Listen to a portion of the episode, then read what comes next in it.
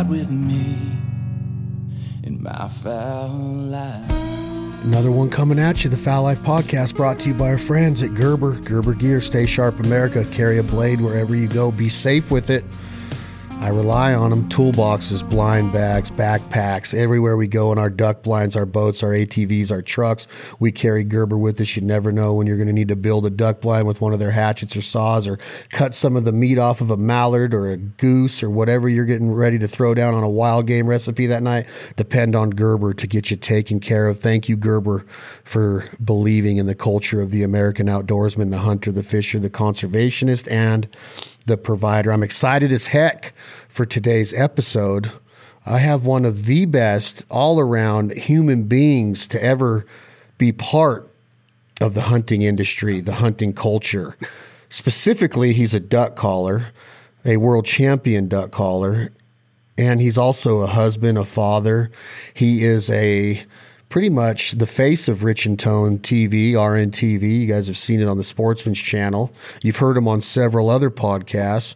You cannot go, go to bed at night without thinking of one of the coolest sayings in the duck calling industry of all time. And if that doesn't light your fire, your wood's wet. Jim Ronquest, my brother, how are you?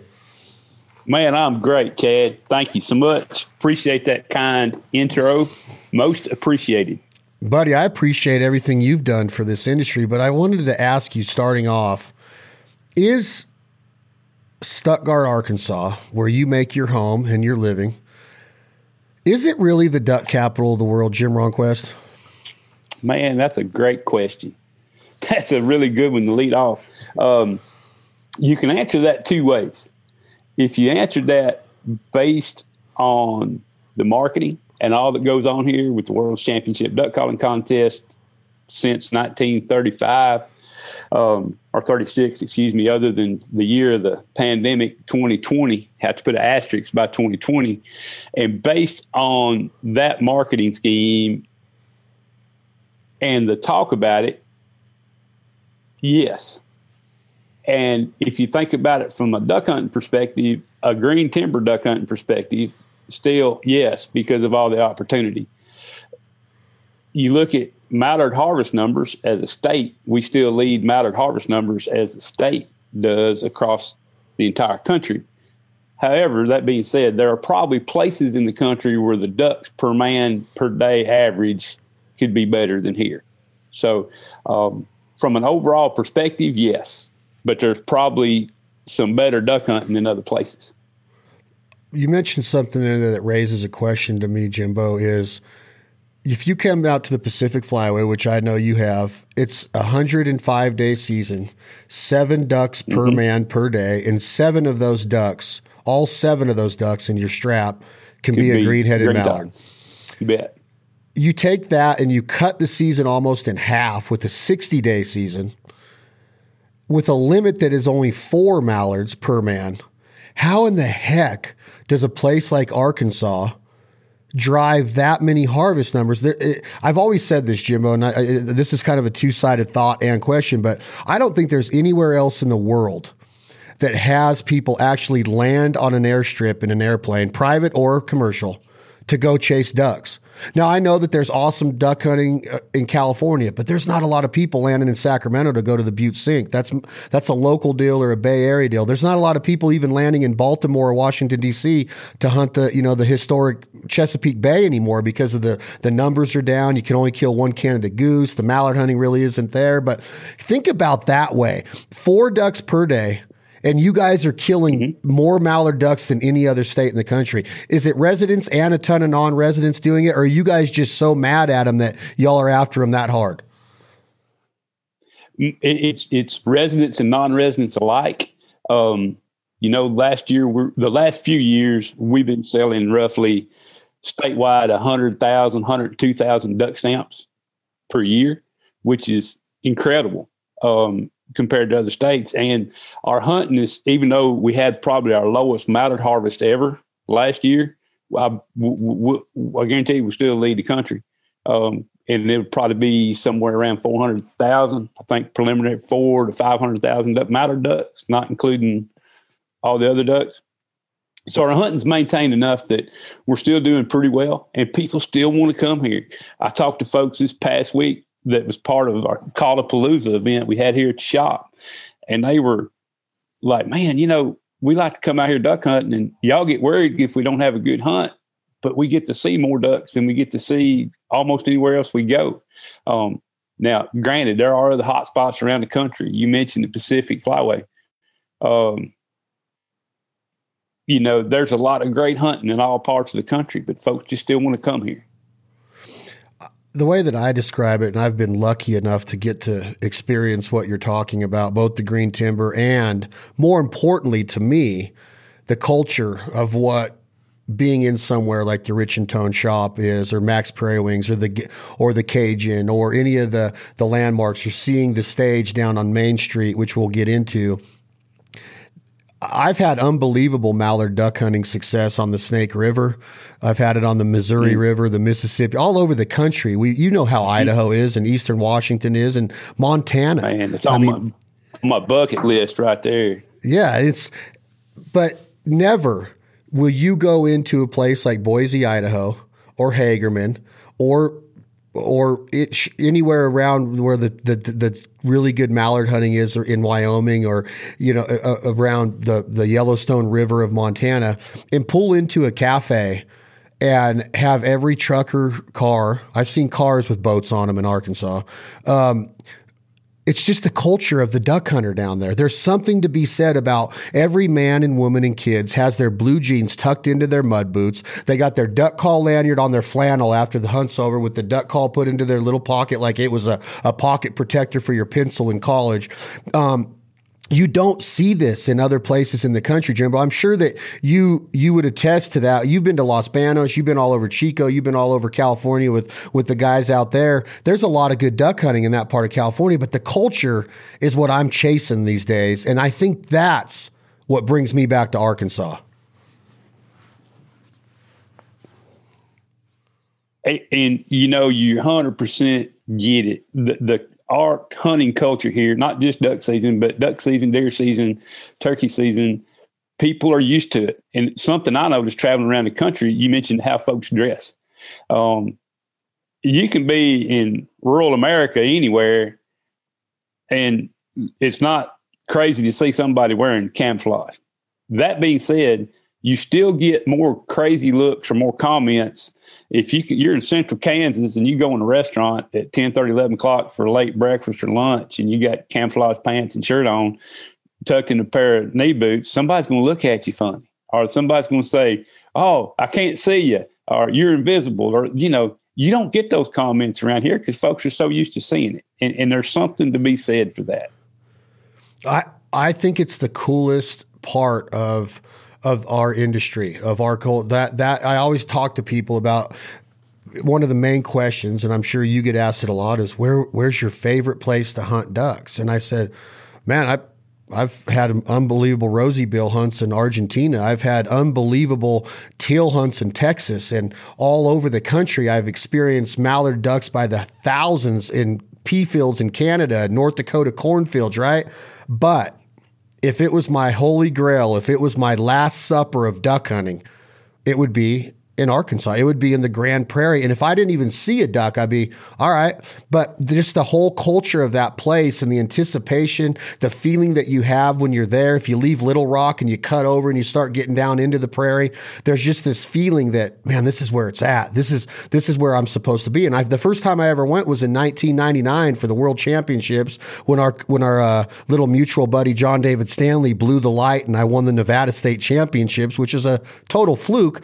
But I got to blow in the World Championships okay. duck calling contest. And when I got down there, I never quit going back to, I never quit going to Arkansas, never quit going. And that's saying a lot, because mm-hmm. if, if, if, if you really want to be honest, the duck hunting's been average for myself personally the last three seasons, on the on the times I chose to be there, on the hunts, the weather. Mother mm-hmm. Nature might not have cooperated. I need sunshine. We'll talk about your theories on sunshine in a little bit, but I didn't get it a bunch, but I still did not want to leave, if that makes sense to you.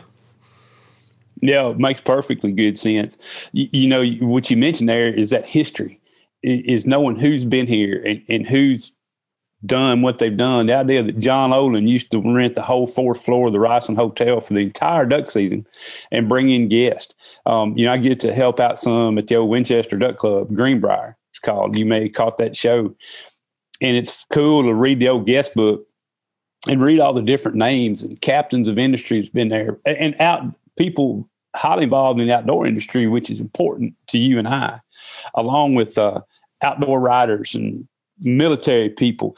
And, and thinking when you're in those woods, you're thinking, and not just those woods, but just using them as an example, who has came here before me? And, and that is truly hallowed ground. And I think a lot of that is because of our interest, not only in what we do, our avocation and our vocation are the same. We enjoy waterfowl and duck hunting, turkey hunting, deer. We enjoy it. And there's so much of that history that our industry has been built on today. This is where a lot of that started. And, and that's what makes it cool, I think. So I agree with you. What about the application and the the process of hunting in that area, Jimbo, with with the the the heritage of the timber? First off, tell the audience, please, why you say green timber. What is there a different kind of flooded timber in Arkansas, and what does green timber mean specifically? You bet. Um, so when you when when you discuss green timber, or I typically call it woods, is more my preference, but it means it's live, living trees. Um, now, there's there's also cypress and tupelo break hunting that are live trees. Those are typically swamps that'll stay flooded year-round, and it won't hurt them. We talk about green timber, you're talking about the different red oak species of oak trees that can be seasonally flooded and not hurt them, hopefully. Um, that's what we're talking about there. You know, uh, what you hear people call pin oak flats, which is truly willow oak or nuttall oak, cherry bark, southern red, water oak. The different red oak trees are what we're hunting. They produce a small acorn that ducks love to eat. It's jet fuel protein for a mouter duck. And they're also good about bugs. There's a lot of bugs in here with the leaf litter. We're getting into other parts of it. But, and then there's also could be dead timber duck hunting. If, uh, you know, old dead tree reservoir, old dead creek, you know, what we would call a deadening. Uh, there's some of that too. But typically, when you talk about hunting woods, green timber duck hunting, um, there's there's some in all several different states besides here, but we got the biggest majority of it. Well, let's talk about that timber in two ways. So you can, I love getting educated by it. Your edu- your knowledge is unbelievable. Like to be able to rattle off just that many types of subspecies of red timber, which I think is killer to know that we are hunting red timber, but you call it green timber because it's alive. Well. Uh, It's not necessarily red timber, it's red oak trees. Red oak trees. Red oak, you red think oak of trees. Oak trees. So think of red oak, and there's different subspecies of red oaks. Different subspecies of red make oaks. Up, yes. So it, it's called green timber because it's live. It's green. So it's green. If you cut it, it's going to be full of sap. Um, but the main trees that make it important are different red oak trees. Is it safe to You've say... You've always Jim- heard the term pin oak flat, honey? Yes. Yep. So pin a pin oaks. oak is... is a red oak. Pin oak is a red oak. And like, if you look at, uh, well, I got the feather on this Max Prairie Wing shirt, but there are several t-shirts that will have a tree on it. Is that safe to say that that tree on a Max shirt is probably a pin oak?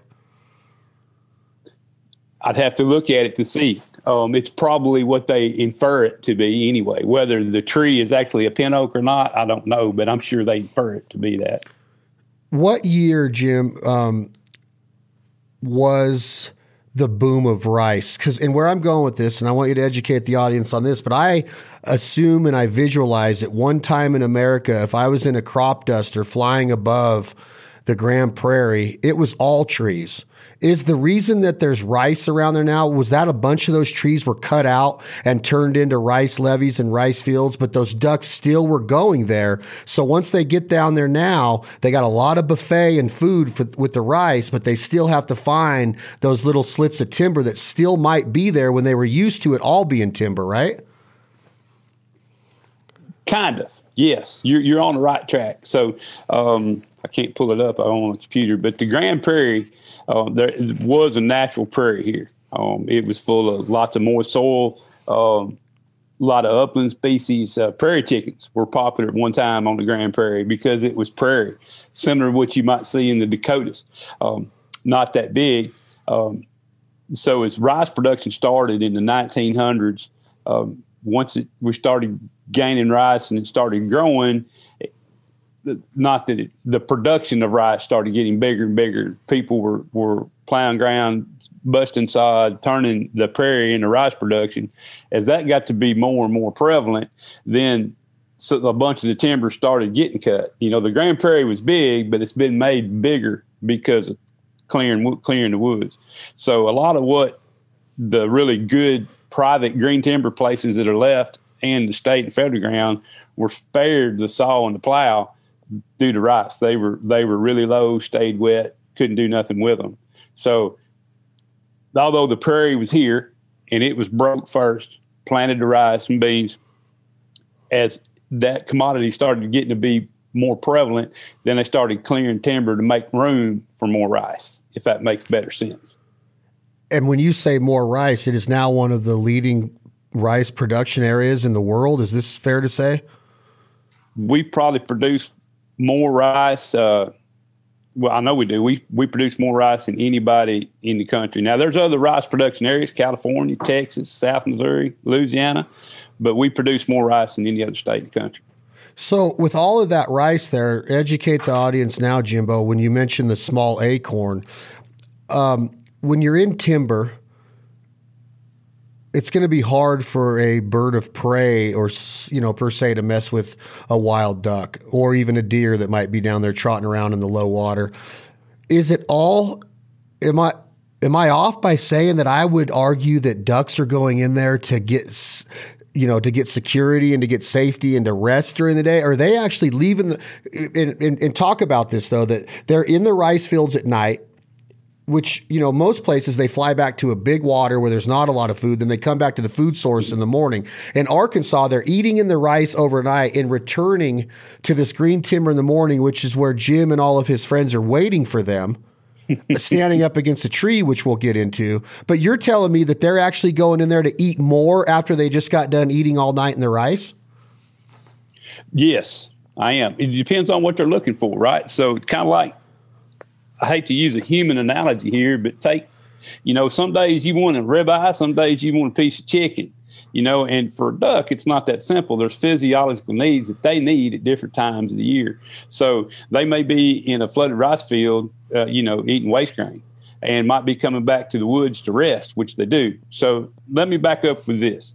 Ducks use woods for different reasons. So um, they'll come in there for pair bond isolation late in the year, come in there to eat, um, whether it be acorns or in January when they start bugging, water will get low, and the hens, they need a lot of protein, so they'll be chasing bugs. Uh, you know, you, you've heard of duck eat a June bug. Well, man, they'll eat a bug before quick gets ready. They're coming in there and they're sifting through that leaf litter for a bug bloom. We get a January warm up. They're after those bugs. And then they come in there for temperature, you know, uh, temperate matters. You know, there's kind of a natural insulation to the woods. Um, and to your point, you mentioned avian predators. So they're coming to use the woods for a lot of things, for cover, food, pair bond isolation, and to get in and out of the elements.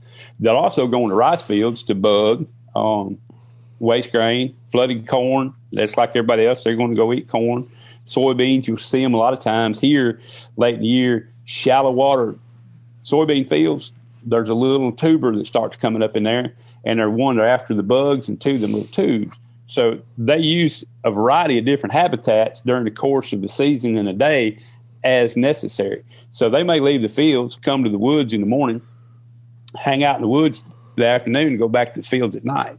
But the more of that buffet you can offer them, the more diverse of a buffet you have, the better off you're going, the better you'll take care of your ducks, if that makes any sense.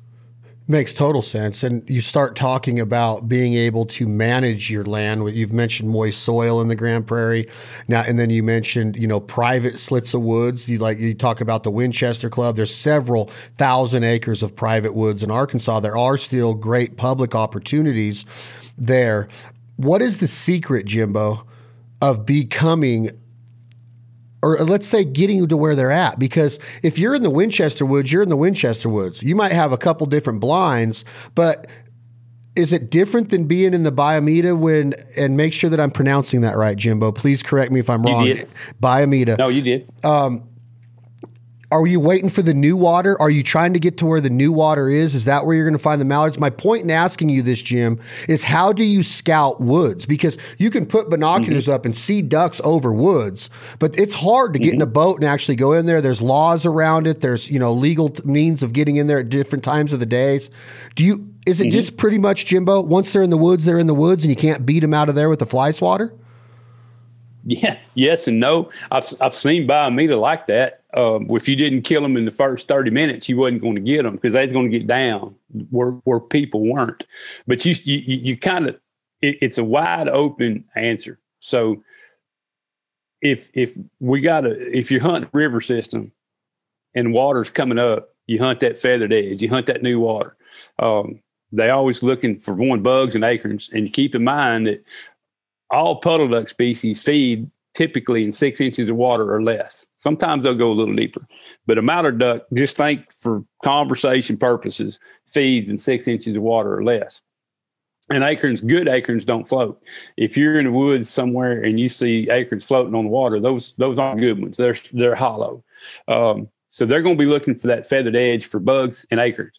But now that being said, some of my best hunts ever was in waist deep water. Late morning, ducks coming back from the feed, and you're finishing big bunches, and they're coming to to in loafing water. Now, loafing water may be that deep, or it may be waist deep, but they're using that particular area that time of day for cover. Um, and you know, they may later in the year they may split off in pairs, pair bond isolation things. But typically, if I'm scouting fresh woods, I just want to get in the woods and watch. Um, if I'm going somewhere new. I, you know, of course, there's people, sometimes there's people everywhere, but just get out of the way and get somewhere and watch and listen and see where ducks are going. And then I want to try to get under them. So on our state and federal ground here, there's times uh, you, you can't get into the refuge until a certain time or a W M A till a certain time. And you typically have to be out by a certain time. But that being said, you can pretty much do what you want to do. Um, some areas may have horsepower restrictions, but you can come and go as you please. Uh, but just get in there and look, you know, and try not to get on top of somebody and just pay attention. And if you kind of got an idea what the weather's doing, or if you got a fresh push of ducks or where they may be going, you can go to that part of the woods or, or try to hedge your bet. Hey, I think it's going to be good over here. Let's go try this hole. And if it ain't good, go try another one. But whether I'm duck hunting or turkey hunting or goose hunting, wherever I'm at, I'm hunting today for tomorrow. Sure, I want to have a good hunt today, but I'm paying attention today for tomorrow. So if we, even if we get them tomorrow, we may need to move. So I want to see what's going on today, thinking, hey, we need to move over there. I love lots that. Of, lot, man, lots of gray area. Well, it's like being a coach. I mean, you're watching the, the team hit today when you know you got a different pitcher coming on tomorrow. How are you going to approach the strike zone tomorrow, or vice versa? If you know that what, who's pitching tomorrow, you're telling your team, hey, you know, watch, you know, get ready for that kind of deal with a scouting report. Kind of that's what we're talking about, is a scouting report. But there's a couple questions that come to mind when I when I listen to you talk. You mentioned different times of the day that you've enjoyed success. If you don't get them in the first thirty minutes, they're going to go get down, is one of your quotes. The other one was, I've had some of my best hunting, you know, later on in mid morning or later morning in waist deep water when they're leaving the feed and coming back to loaf. Loafing is more of a loaf. Loaf pond doesn't necessarily mean they're going to sleep there. They're just going to loaf around like a Sunday afternoon, watching football, like a guy that's eating too much in his sweatpants.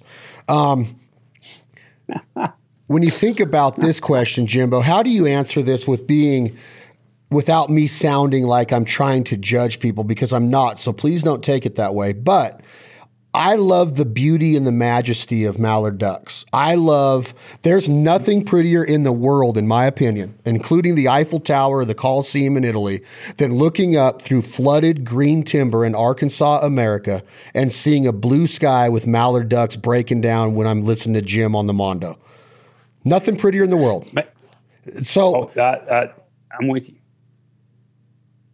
Why do people get in there early and shoot them in the dark, Jimbo? You can only kill four drakes or four mallards, and two of them can be hens. You're taking a chance of not killing green when they're all the same color silhouetted against that black background. Is it fair to say that a lot of guys get in there and cut into them too early because they they're they're they're they they've been scouting, they've been in boat races off the public boat ramps. Now they start coming in there, and it's like, I don't understand that part of the hunt when you could wait a little bit and let them get some color on it. And I hope I don't sound like I'm being judgmental, because I'm truly not. No, I, I understand your question wholly, and and I will say this: it's a um, it's it's a it's a multifaceted answer. So, for one, if you're talking about on public ground and people shoot them early, you try to get them when while you can. If you got them, get them. And, and I'll admit, man, sometimes you can't tell what you're shooting at. You don't know what it is. And there's a mentality around duck hunting in this part of the world that goes by how quick you get them. You know, now it's not a race by any means. I, I want to enjoy the morning. You know, I want to enjoy the sun coming up. That being said, there's a lot of people, the sooner they get done, the better it is, right? That's that's how their their perception. Um, other times, especially if you're hunting, uh, keeping on the, um, sounds like a lot of public ground guys, they want to get there, they want to get them quick, they found them, and they want to get out of there, you know, or, or get there and shoot them quick and hang out all day. Private ground-wise, if you're managing, uh, they just tried to text me, the manager at Greenbrier. So if you're managing that, um, you want to manage your pressure too. So pressure management is such that you want to shoot them quick, get out of there, let the ducks have it the rest of the day. That's the mentality. Um, that being said, like you mentioned, man, old morning sun getting up, breaking over top of them woods, and high bunch of mallards breaking out of a pretty blue sky. It's, man, them late morning hunts are great. Uh, but again, back on private ground, you're not managing that pressure. You want to let them ducks get in there and use it and be comfortable. Um, Public ground guys just in a hurry. You know, if you got them, you better get them, because somebody may line up and shoot your swings or whatever else. You shoot your ducks while you can. But in a perfect world, I, I just soon not start till about seven, and sun be up good and be, you know, enjoy the morning. Enjoy what God gives us. You know, mm-hmm. Get out there and enjoy nature. Don't be in a hurry. It ain't got to be a race. Amen. Which, uh, I'm gonna, wait. I'm gonna add two. Go ahead. No, you go ahead. If you're adding to it, go ahead, Jimbo.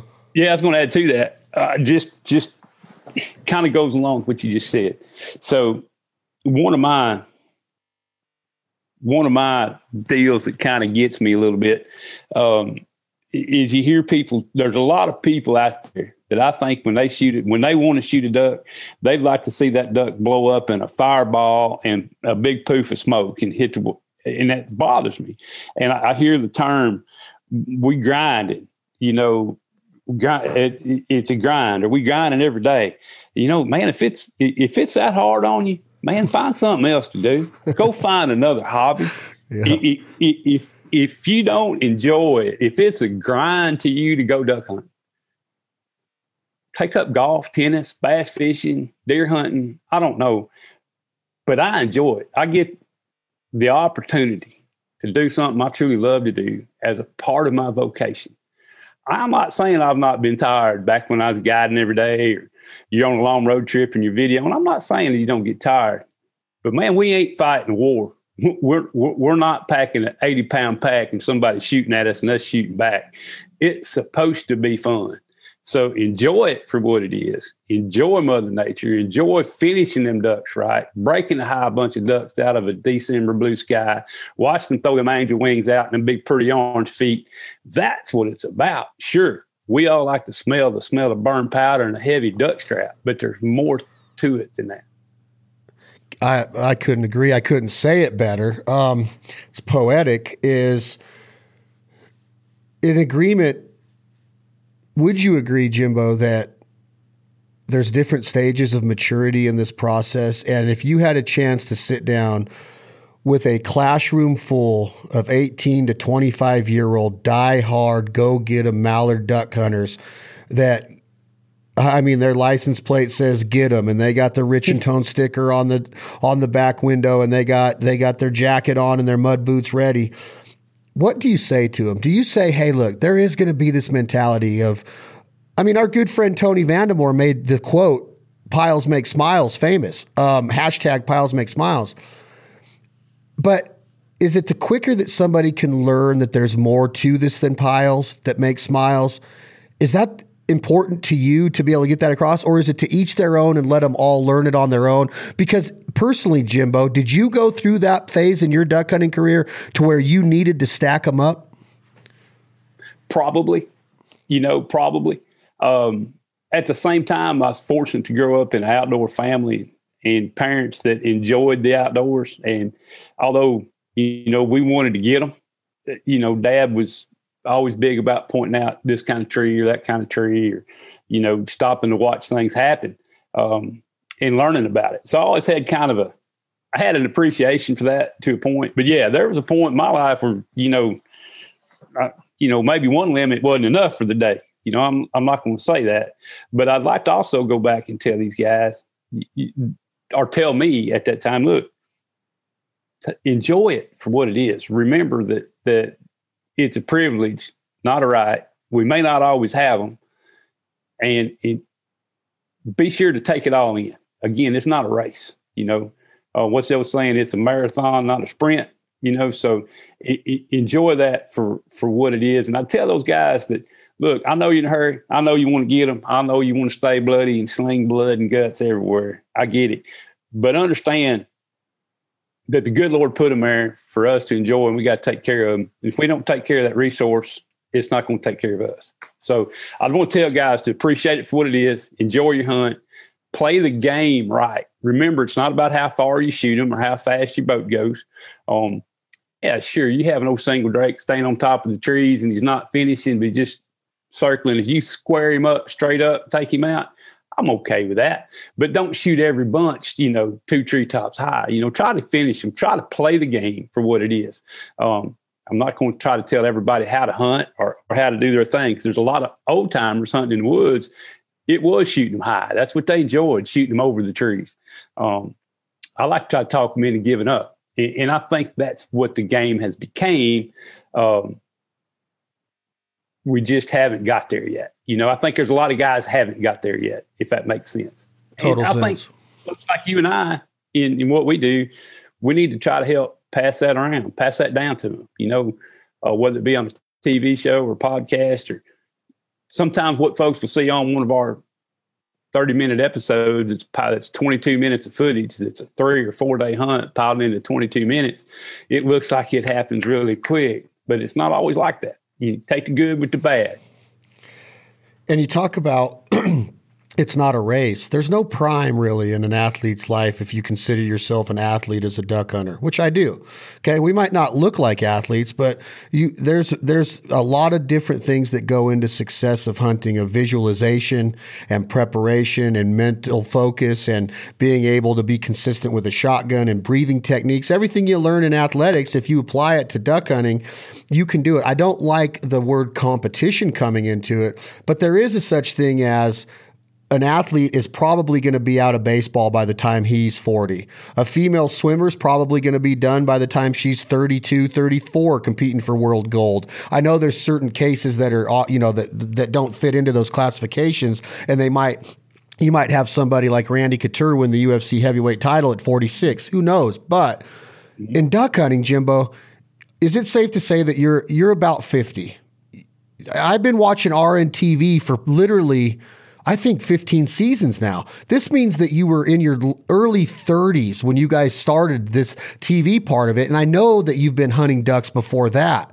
Do you still love it as much as you did? Do you still consider yourself in your prime? Can you get in there and mix it up with the best of them, Jim Ronquest? Are you going to be in the boat and be able to access these woods and know your routes and know what trees to stand behind depending on the sun and the shade and the shadows? You're going to, you're, it's, you're in your prime right now. This is not, you can't get in a hurry, because even when you start to get into those fifties and sixties and seventies, I know many guys that would wear a lot of people out with their knowledge and their abilities in the duck woods. Man, I know some guys in their mid to late sixties that getting it done, you know, for sure. Um, now you start off about the competition. I'm not a competitive hunter, and a lot of public ground in this part of the world's gotten competitive. You know, who gets the hole first, who has the fastest boat, and, and that's unfortunate. Although I get certain places you want to be, and some of these places, some of these old ancestral holes are just that, they're ancestral, and that's where people want to be. They want to be there at first light, and I get that. So I, I don't like the people competition aspect, but there's a lot of folks do. Um, I don't mind it, but I don't want to get up there and mix it up with folks. You know, I don't, I, it's not a competition, but a lot of folks, again, they want to figure out, hey, I want to beat Jimbo and them here. I want to get in front of these guys or whatever. That's not me. I, my competition is between me and them. Can I talk them into giving up? Can I get myself positioned where they want to be? Because there's only two places you can kill them.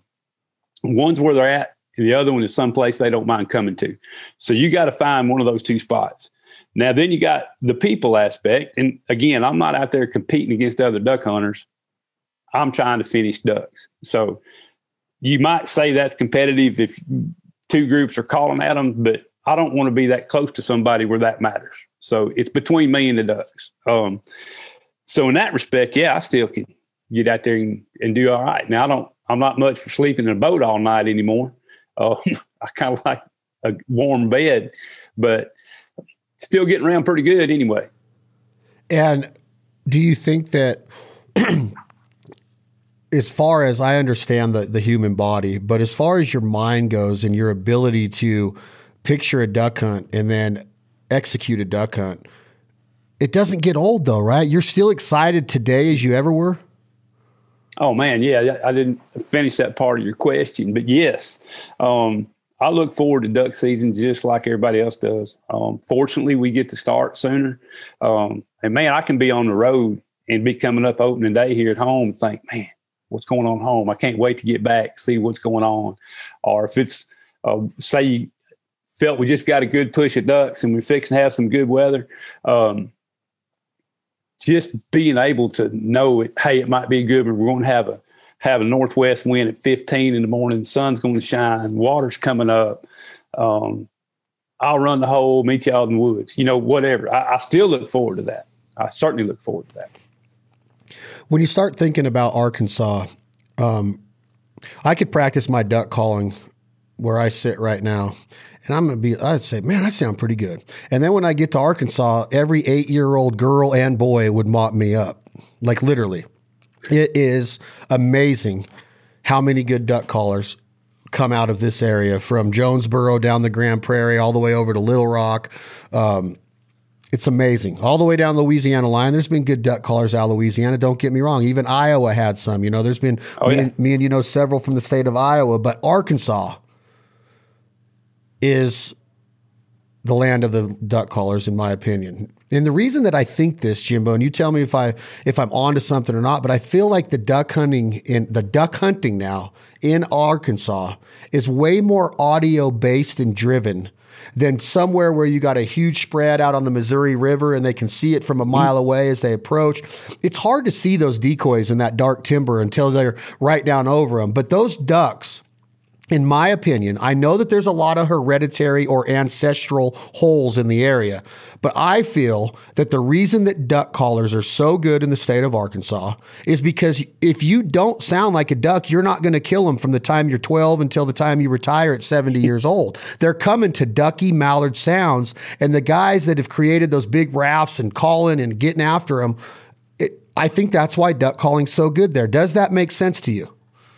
Yes. Yes. Uh, and, you know, um, I, you're definitely on the right track. I'll, I'll add, I'll add, add to that. Um,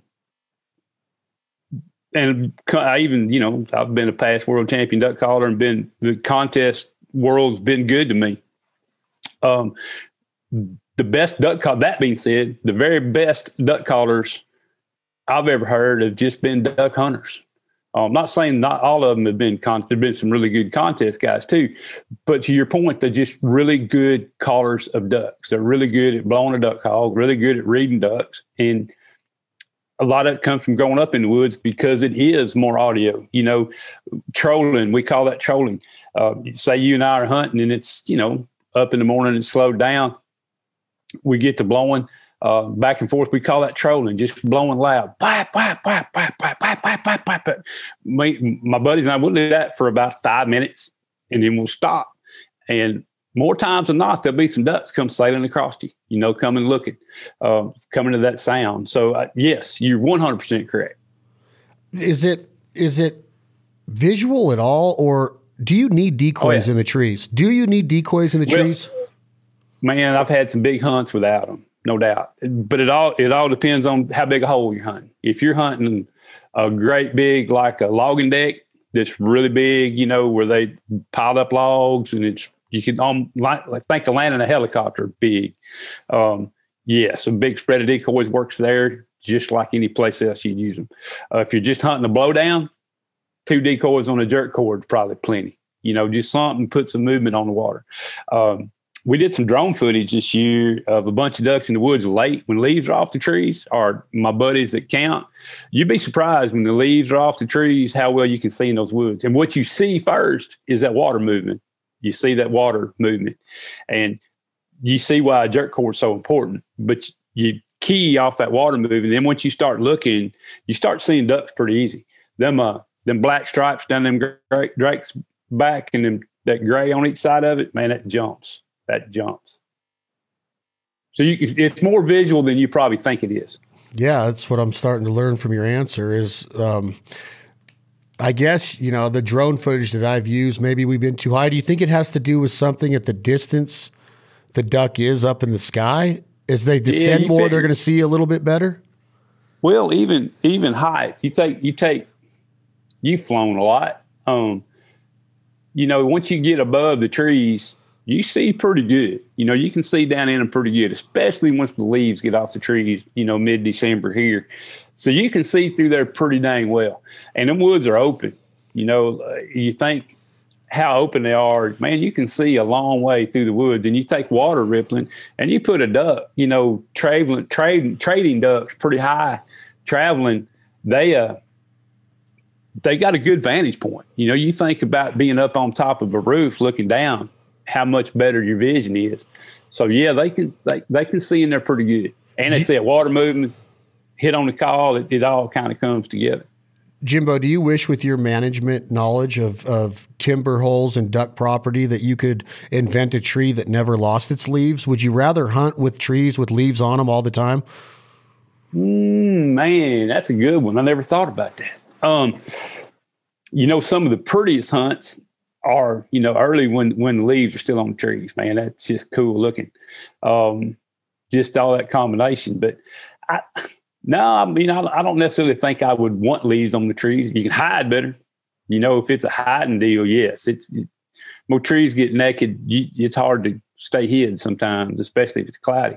But um, no, not necessarily. I mean, it'd be great if you did, but then the trees got to be able to do its yearly thing too. So, I was, ta- I was, I was, I was referring mainly to the hide. It's just so much easier to hide underneath that canopy and oh, get them tight. Yes, yes, one hundred percent. When you talked one hundred percent about, you made reference to a jerk string. You're also very known in my years since the bout. I remember the day like it was yesterday, but I don't remember the location. But the year was two thousand five. It was an Avery Outdoors Waterfowlers kind of roundtable and um, Team Waterfowl. You. You kind of coined this deal that I've always referred back to in my duck hunting career, which I think is so underrated with the jerk string and the ability to create the Jim Ronquest chocolate milk effect. You were the first one that ever told me you got to get that water looking like chocolate milk. And as I got into duck hunting more, I started to see that ducks never quit moving. Even when they're sleeping, they're, they're kicking their feet a little bit to stay, you know, to stay balanced unless they're up on dry land. But when they're in the water, they're flapping their wings, they're moving their feet, they're dunking their head underneath it. Those sediments are always getting stirred up. Why mm-hmm. is it important? Now go back to what you just said from that vantage point. When a duck's looking down there, the darker and the murkier and the muddier the water is more realistic from that vantage point of a bird's eye view. Man, there's, there's several things there, Chad. Um, one, if it's shallow water, if you, again, back to flying, you can see where ducks have been using, especially in a shallow flooded field where ducks or geese have been at, you can see the edge where they quit using. I think that's something they key on. They they key on that line. Um, sometimes you're going to hunt places where ducks can't keep it mate, but you do. Um, and here's where you're getting a problem hunting in the woods, standing against a tree. It's not as bad early in the season when leaves are on the trees. It's not near as bad when the sun's shining, but you get late in the year and you're standing on a tree, there'll be a mud ring, or even if you're hunting a buckbrush hole or whatever it may be, if you're not in a blind, if you're standing out there where you stand at, you're going to make, there's going to, you you can't be still either, right? You're always moving your feet. So there's going to be mud around you. Um, and where everybody's standing, there's a ring of mud. Out here in the middle of the hole, it's clear where the decoys are. That doesn't make sense to a duck. I think around here, when ducks get pressured a lot on public ground, I think they key on that. They go, oh, crap, we're about to get shot at. So I, I think that's part of it there. It's a concealment issue. Um, it's also, I think ducks key on that, knowing there's been ducks in there feeding, they're eating, they're doing whatever. Um, that looks natural. It's not clear. And you, you take that really clear water, Um, I think them ducks key off that. Like a lot of times hunting out west or Nebraska, I hadn't been, I, I think we, we was on, we was in Colorado a few years ago on the Arkansas River. And we had a pile of ducks, but they wouldn't finish. Man, they, they'd line up just right. They'd start to get in. They'd pick up and slide off. And I, I've been trying to figure out to this day what it was. And the best I can figure, it was that clear water, shallow water. They could see the string, see the weight, see whatever. They were keying off the decoy, something off the decoy is not being natural. So back to hunting around here, you want to keep your water muddy. You know, if it's water's muddy, ducks use it. You get the water clear up in the woods, a lot of times they'll quit using it. Now, there's so many variables.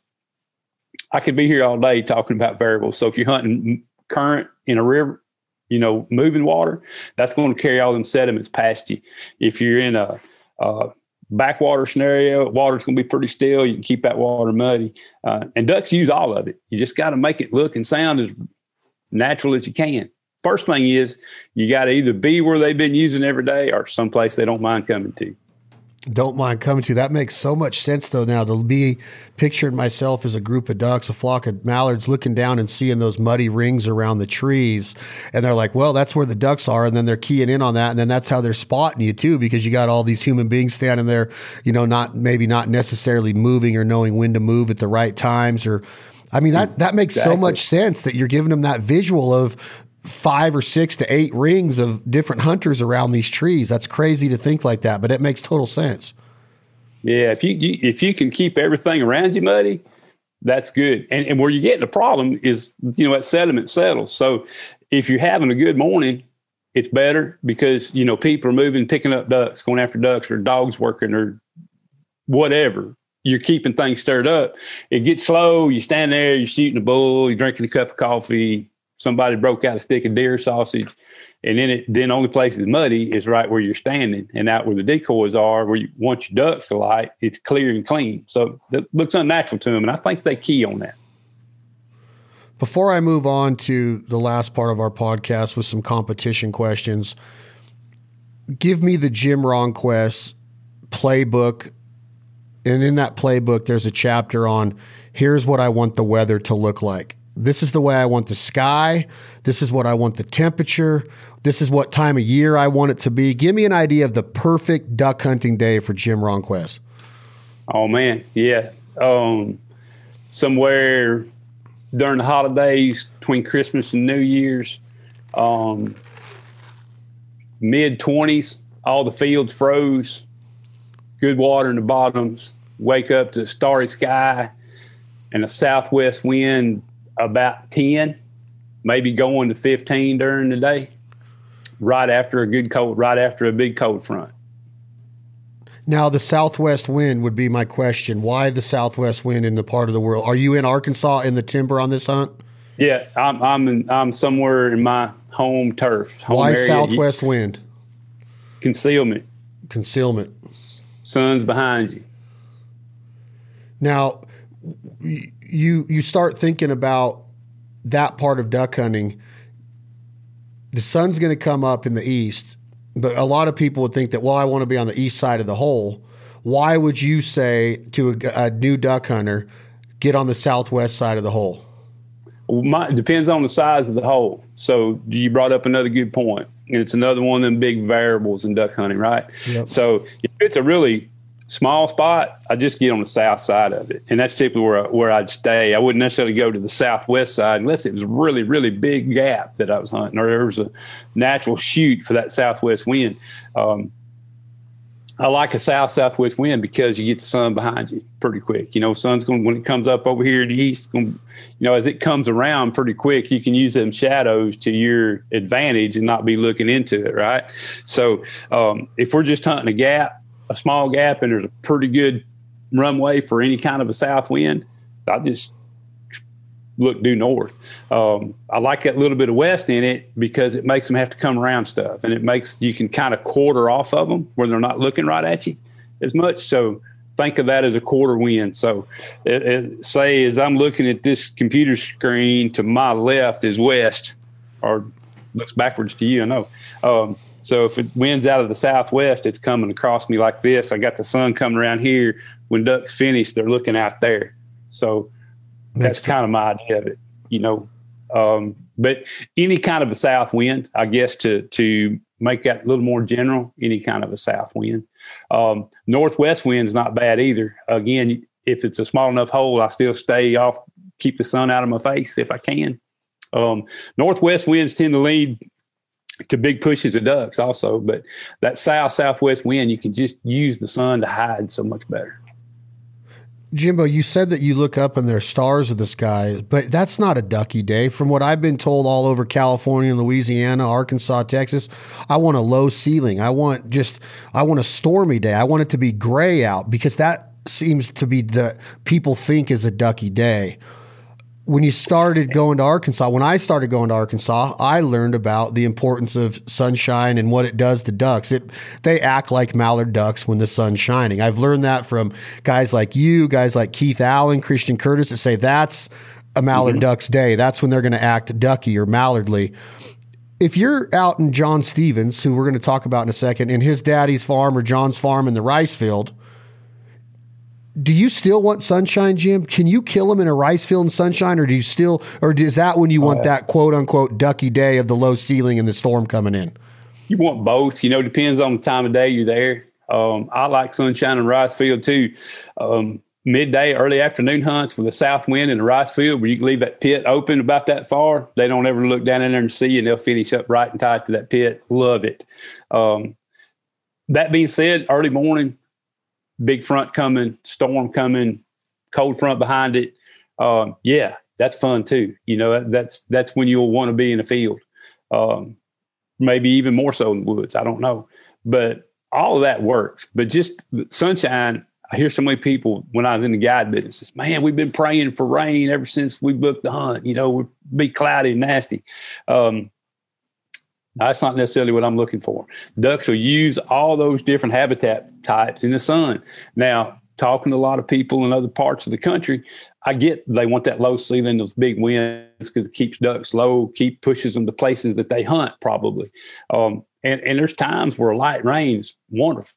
Um, don't want to hunt in a heavy rain or downpour or thunderstorm, but sometimes a light to moderate rain, ducks will start finishing good. You know, it'll kind of make them pay attention. Um, Snow is another one. Snow and sleet, man, it'll make them, make them stupid. But day in, day out, it's just hard to beat that sunshine. Now, an extended high-pressure system, bright moon. You know them days where you can still see the moon at ten, thirty, eleven o'clock in the, during the day? Um, for whatever reason, when that scenario happens, it's tough. You, you, you'll get them early, but sometimes you don't get them late, mid-morning. And it just makes makes a difference. High-pressure systems. Here's something I've noticed the past couple of years. Uh, my buddy Jake Latondres at Prairie Rock Outfitters and I were just talking about this the other day. Deer hunters, especially, talking about the red moon and the super moon. I, I wonder if you've noticed it out west, like all the cool spots you hunt, Idaho and Washington and all that. You notice ducks becoming more nocturnal even when they're not heavily pressured in that time frame? Yep, one hundred percent. I, I I think there's something to that moon, super moon deal. Jake and I was talking this past year. If you, I don't know where you were mid-December when that sucker hit. But they had a pile of ducks out on Platte. I mean, they had a good month. He said, look, it's what we got, but they're absolutely not doing nothing till dark. And they're not doing anything during the day. They're shooting a handful here and there, but they were on the struggle bus. And a lot of other people were too. North Missouri had some tough times. You know, key areas of the country where a lot of good duck hunting was having some tough times. And people are saying it's pressure. People are saying it's um, old ducks. And I think that's a part of it. We haven't had a good hatch in a couple of years. But I wonder for something to that moon phase changing ducks. And, I, you know, I've called myself paying attention for a long time.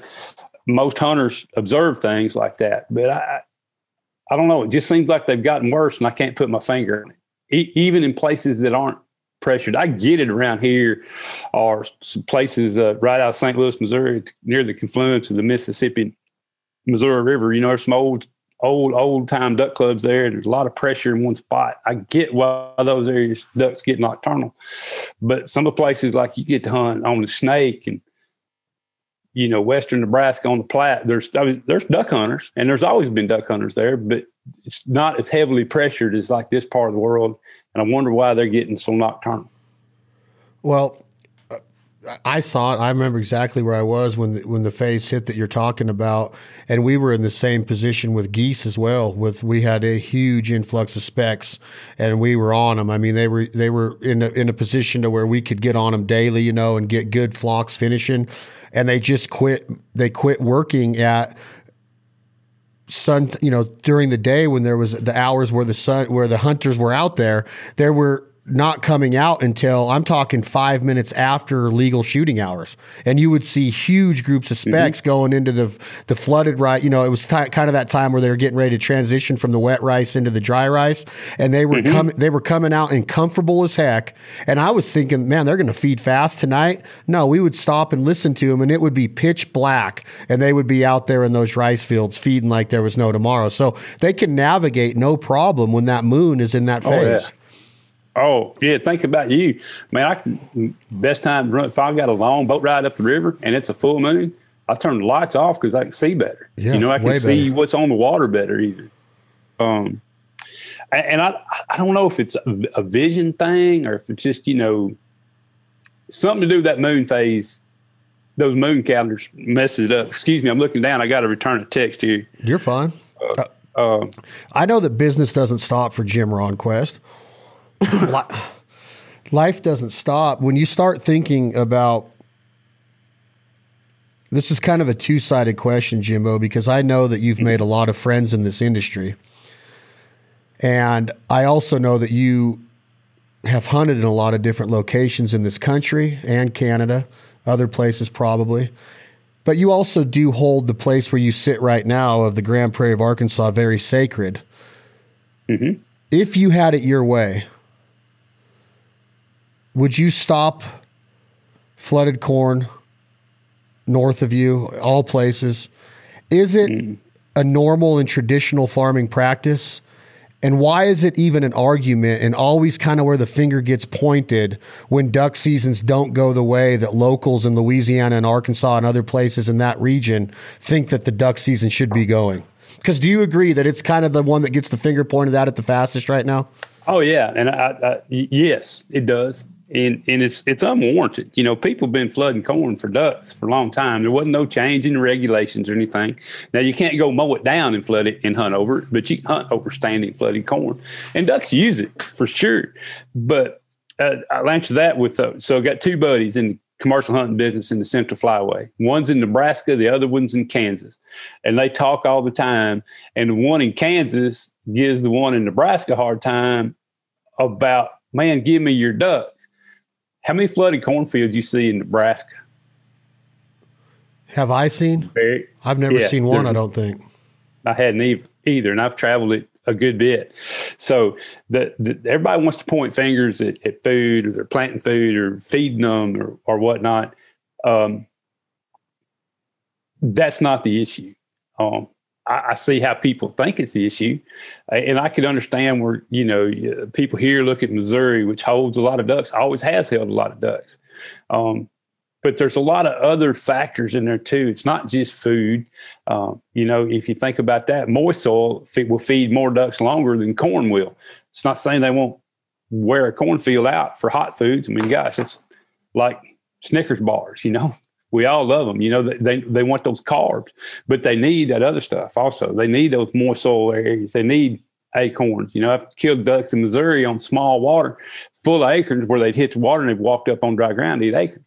So it, as people try to increase habitat, we're helping the ducks out. I think a lot of it, the past few years, goes back to climate. And I don't want to be a, um, the global warming guy cheerleader either. I, I don't know if from some kind of crazy long cycle or truly is global warming, but whatever it is, things have changed. Um, so I don't think it's fair to point it at flooded corn, no. But in, in reality, what my question, you had, you made reference earlier about how you could go on forever on variables. This is a discussion that that could be talked about for weeks and weeks with several oh. different individuals sitting around a big boardroom, right? And look here, how many different opinions you're going to get, you know? So many. It'd be amazing. And, and, you know, what you and I say and do is just what we see. Uh, but, but I don't think it's fair to point it at flooding corn or habitat management. Uh, you know, the better job you can do on habitat is is good for ducks, period. Um, I think if weather patterns would come back around, I think you'd see different migrations.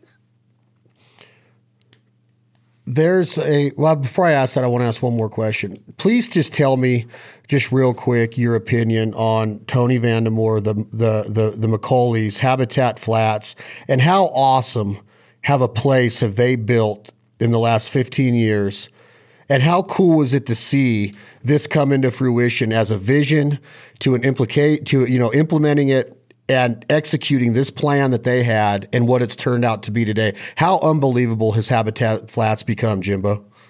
Oh, it's pretty cool, man. And, and you know, of course, being friends with our Aaron and Tony, being up there in the early days, you know, and seeing it now, um, it's really cool. Um, the Habitat is excellent. They do a great job managing. Um, it's just cool to go see it. And and that whole area up there is, is another kind of hot spot here. It's kind of become one of my second favorite areas in the country to hunt, um, because there is a lot of diversity. You know, you, you, they don't have the big tracts of woods like we have here, but the, the, there are woods up there. It used, ducks used to hit those woods. They cleared long time ago, but they'll hit those little ponds up in the woods, and you get a woods-like feeling experience. They're really good. They've done, Tony and Ira and Aaron and Dan also, they've done a great job on taking pressure off their off their food, providing refuge and rest areas, and hunting, learning the way ducks are traveling, and hunting areas that they can put more pressure on and stay underneath ducks. Back to earlier when I said there's two places you can kill them. Ones where they don't mind coming to, or another place is right where they're at. Say they're they're feeding in a field, and you know they're feeding that field, and you're there every morning. Well, that puts a lot of pressure on them. If you're hunting in a spot they don't mind coming to, and as long as you're underneath them and you can talk them into giving up, you put more pressure on those areas. You can hunt those ducks more. Now, you can shift that line if you're not careful, but you put more pressure on them. And they've done a great job setting up, hunting their, the the little ponds in the woods around the rest areas in different parts of that area up there. Just done a fantastic job putting it all together. Love it. I get to go there this year. The rumor has it. The rumor has oh, it. Oh, good. The rumor, al- good. The good rumor, the rumor, thank you, Jimbo. The rumor also has it that, I don't know if people are going to take me serious on this, but I, the rumor has it that the governor of South Dakota has made contact with Jim Ronquest to create a Mount Rushmore of competition duck callers and a Mount Rushmore of hunting duck callers in the state of Arkansas. Rumor has it. Don't know if this is true or not. Don't know if you've ever talked to the governor of our fine state of South Dakota, but Jimbo. I would like to. Me too. Who is going on the Mount Rushmore of competition duck callers? And I'm talking Main Street duck callers of the World Championships held in Stuttgart every Thanksgiving weekend. Who's on that of all time? Who is on Jim Ronquest's Mount Rushmore of competition duck callers. It's Main Street Stuttgart style world championship, not meat calling, not live duck, competition duck callers. Who is on that Mount Rushmore? Cool. Okay. Before I answer that question, I got a comment to um, Miss Christy Noem, governor of South Dakota. Um, I will go on record with this publicly that I even told my wife. My wife always told me if George Strait come around that she was gone. Um, Hall pass time. If, yeah.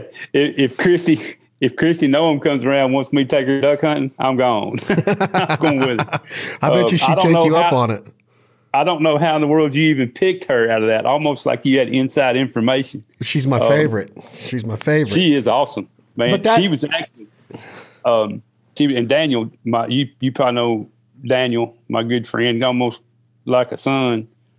Um, hang on a second. But uh, he said she was awesome. She seems like she would be a freaking blast to hunt with. Oh, I think so. And she's pretty. She likes to hunt. She likes the outdoors.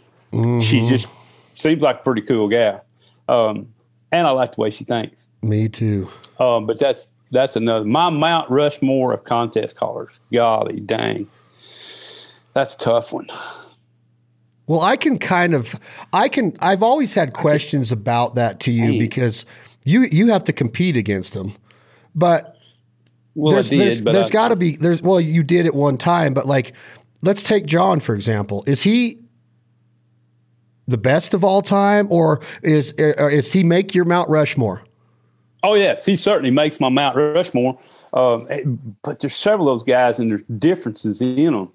You know, you take some of the three timers. You know, for sure you got to put John Stevens, Trey Crawford on there. Um, Then I then for the next two, it starts getting tough, man, because it's there's several good ones that, that are deserving. You know, I can think of more than four people deserving to be there for a variety of reasons. You know, um, man, it'd be tough. You know, you, it'd be hard not to put Barney Califf up there, um, even though Bernie Boyle, unfortunately, is no longer with us. You know, not everybody liked Bernie's sound, but Barney Boyle, wherever you went, you had better pull your boots on, because he he had something about the way he blew scored with everybody. People liked him, um, and it wasn't super ducky. It wasn't super anything, except that it flowed very well and it scored well everywhere he went. Um, so you, you know you could argue him. Uh, of course, I said Barney, Barney Califf.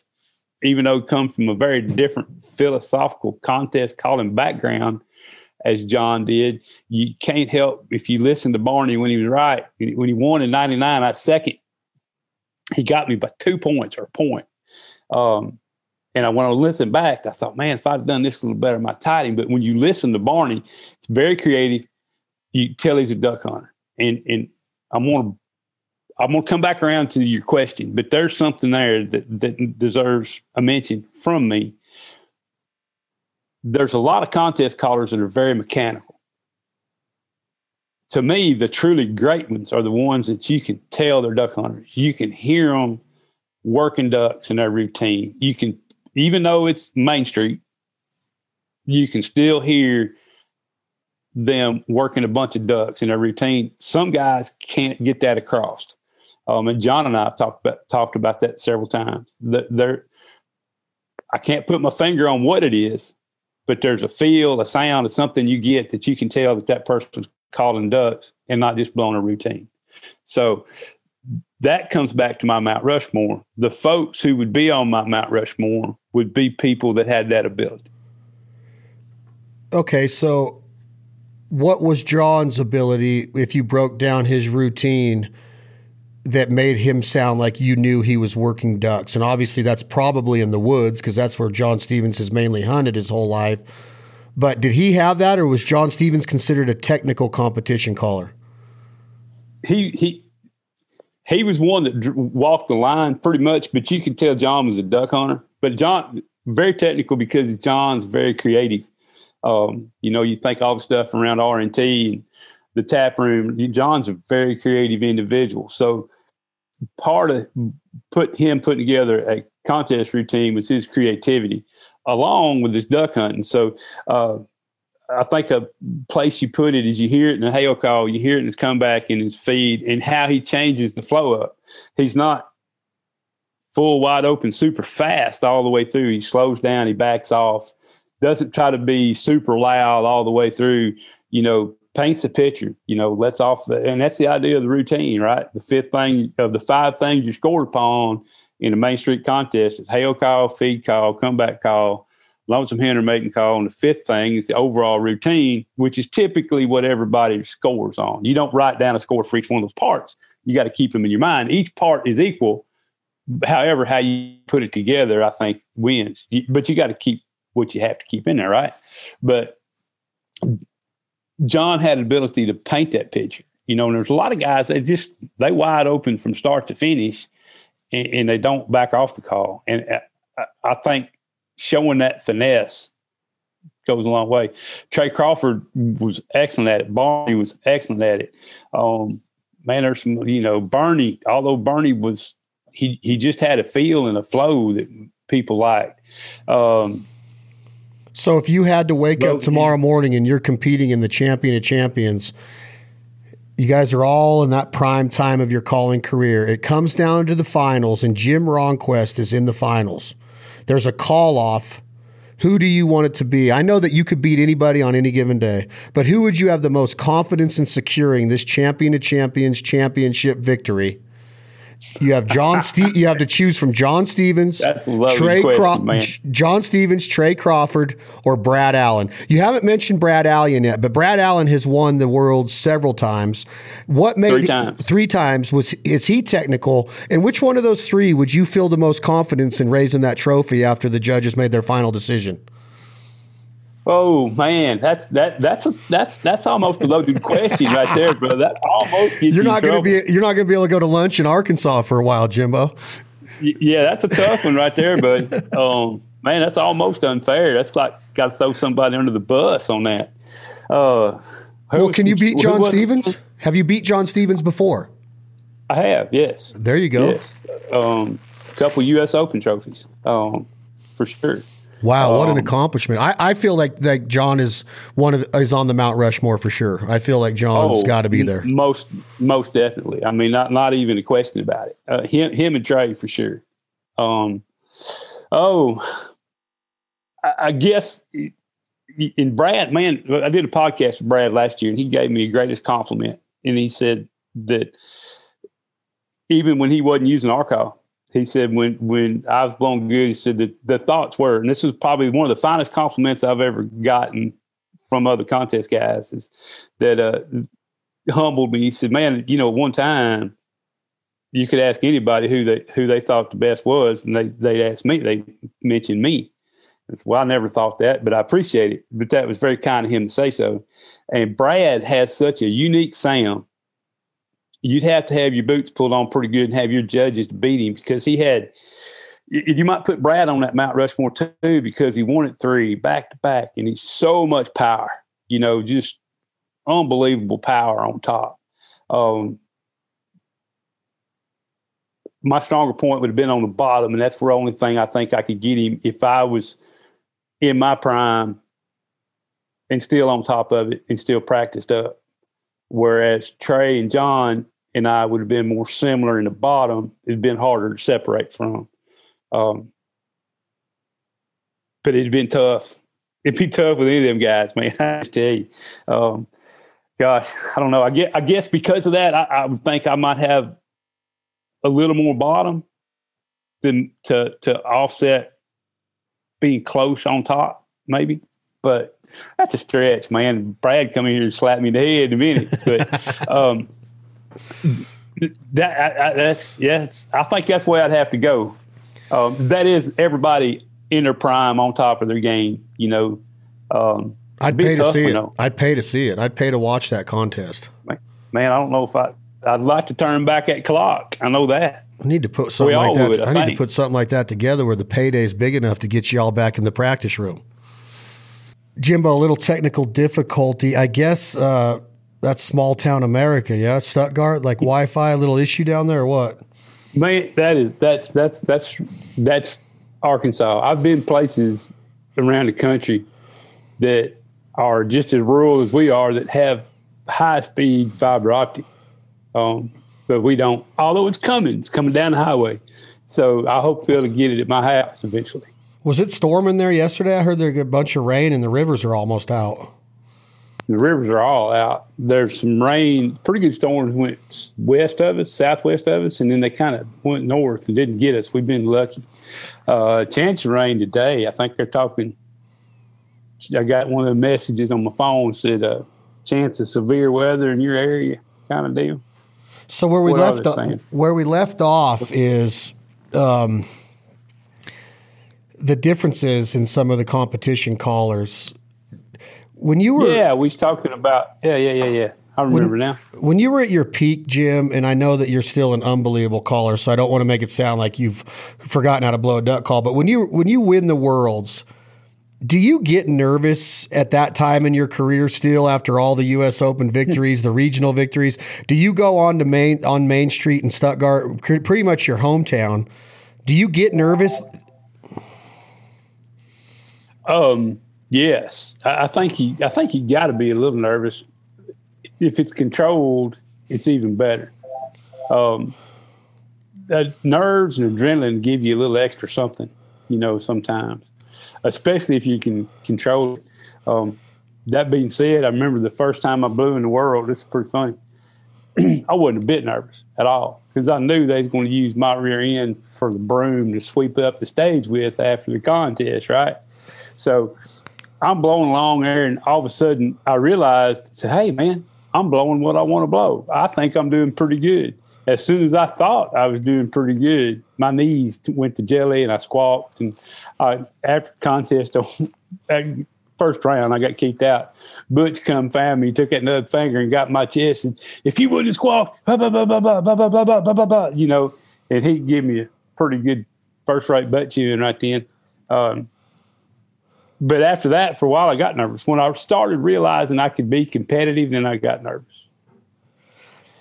That makes total sense to me because once you have the confidence that you're in the game, then those nerves start to kick in a little bit because you know that you've made it. You know that you, you, you, you're, you're in the game, so you're kind of prepared to compete. Whereas before, like when I would go to Stuttgart, I knew dang well when I got off the plane in Little Rock that I would be getting right back on that plane with no trophy, no check, nothing except maybe the welcoming package, right? A funny story about me blowing in the Worlds was my first time um, I was on deck and John Stevens was the caller before me. And if anybody knows anything about competition calling, um, I'm standing out there and I, you know, it raises the game to where those judges are going to hear that routine and how solid the world champion John Stevens is. And then I'm going to get up there and sound like probably like an immature green-winged teal and get laughed off the stage where um, the stakes are high, right? Like he, he goes out there and the judges are like, oh, there's some good callers in this contest. Then they hear me and they're like, that's not one of them. Whereas if I would have been on my A game, like if I was a good duck caller competitively, I could have scored well if I would have matched up to John because he's scoring really well. The judges would have scored me somewhere in there. So like if Jim Ronquest or Trey Crawford or somebody scores them, you know, or follows John Stevens, they have a chance to get a pretty good score, right? Is that how, is that your mindset? Yeah, I think that's right. I, I think if you follow a good caller and blow good, um, they're going to kind of carry you, help carry you along. Even if they, even they may have been technically a little better, you know, maybe if you listen to them in the third round or a call-off, you might separate them by a point. But, man, if it's a first round and you're following John and he blows clean and you blow clean, you're probably going to score within a point of it. Yeah, as opposed to having not a – like if you're following me, if Jim Ronquest is following me – The, in the first round, the judges might be like, well, wait a minute, you know, like we not, we, we're going to put him somewhere right here in the middle. And cause we know that there's going to be, we heard the worst that Jim might exactly. be in the middle. And now there might be somebody even better than what Jim just did. Exactly. And that's why, you know, in a contest, whether it be a duck calling contest, goose calling, turkey calling, it doesn't matter. The luck of that draw, where you fall in line and who you blow before, in front of and behind makes a difference, makes a difference, especially in the first round. Um, that said, everybody's worried about going first. And I don't remember my numbers in the world the year I won, but I do remember some regionals that I won blowing first in the third round and being nervous about that. But it, it, if it's the third round and you come out there and you you unleash the hounds and blow good and clean, everybody's got to match up to you. And at that point, it's pretty, it, it changes things up. It changes the uh, dynamic a little bit. So where does that leave you, Jim Ronquest, in your calling career? You have not won the Champion of Champions yet, I don't believe. Is that mm-hmm. is that an option? Will you get back on the practice train to compete in that? You know, I think that everybody's asking me that. Everybody asked me that last year. And then with COVID, you got to put the asterisk on twenty twenty because of they didn't have the Wings Over Prayer Festival. So we'll basically have the twenty twenty Champion of Champions this year, and everybody's asking that. And I haven't made up my mind yet. Um, I still like to blow duck calls. Um, I enjoy it. I don't know if I if I can get the mindset to train that hard, you know. And I know it sounds funny to people who may be listening to this and think, man, it's blowing a duck call. What do you mean train? I mean practice. You know, it's not like you're necessarily lifting weights, but it helps to do a bunch of walking. It helps to blow a lot and get you get things back and then start dialing in, you know, um, start working it out, starting to build a routine, starting to or blow what you used to blow, whatever it may be. There's I've been out of it long enough. It would take a minute to get started again, whereas if you're blowing, if you if you want a regional in February and you blow some, well, you, you come right back around pretty quick. But it would take a minute for me to get my timing back and get all that going again. Um, not making excuses, but that's part of it. You know, it's your timing's got to be right. You got to put it together and build it. And but it's fun, right? So might be a good reason to not drink so much and hang out and shop at night and practice again. This is kind of where my questions were leading. Before we get into that last comment you made, if you do decide to do this in November of twenty twenty-one in Stuttgart for the Champion of Champions, which you said was the twenty twenty-one with an asterisk because of COVID, do you use the same call with a new reader and just a, at least a new cork that you won the Worlds with, or do you and Johnny go to the drawing board and cut up a new call and get a brand new piece for you to go on stage with? I think if I blow in the Champion Champions this year, I'm going to go to the drawing board. Um, you know, I might use my old one that I won with to, to kind of start getting back in shape, but I think I'd go back to the drawing board and, and come up with something. Um, something new, something different, you know, something that fits you, something I like. Um, might be a good reason for us to do an M V P too.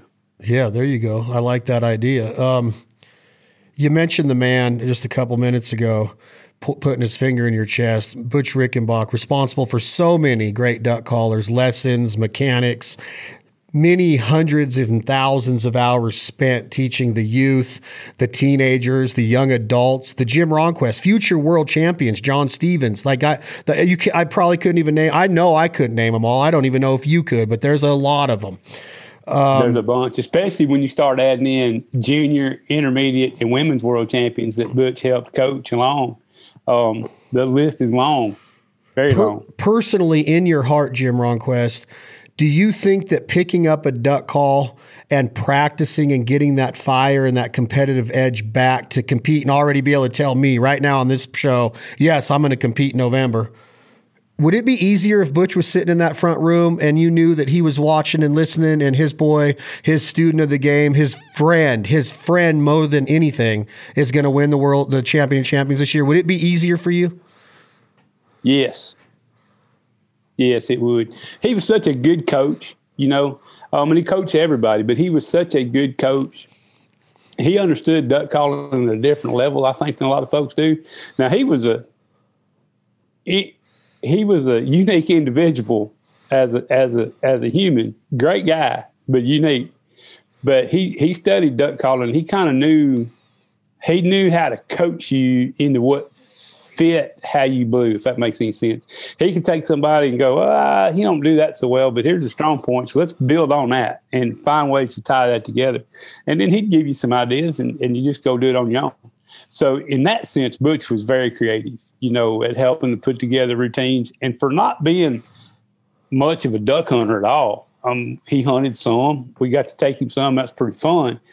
But he understood, like I was talking earlier, and about telling the difference between some duck callers, and you can hear them working ducks in a contest routine. Butch was able to build that in there for a guy that didn't hunt a lot. And I think he got that by hanging around a lot of really good duck hunters that come in the shop that weren't necessarily contest guys, but were really good duck hunters and duck callers.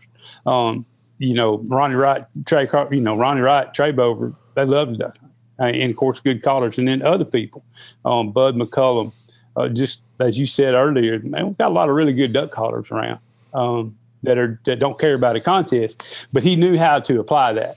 And, and I think that was a lot of Butch's strengths, and kids loved him.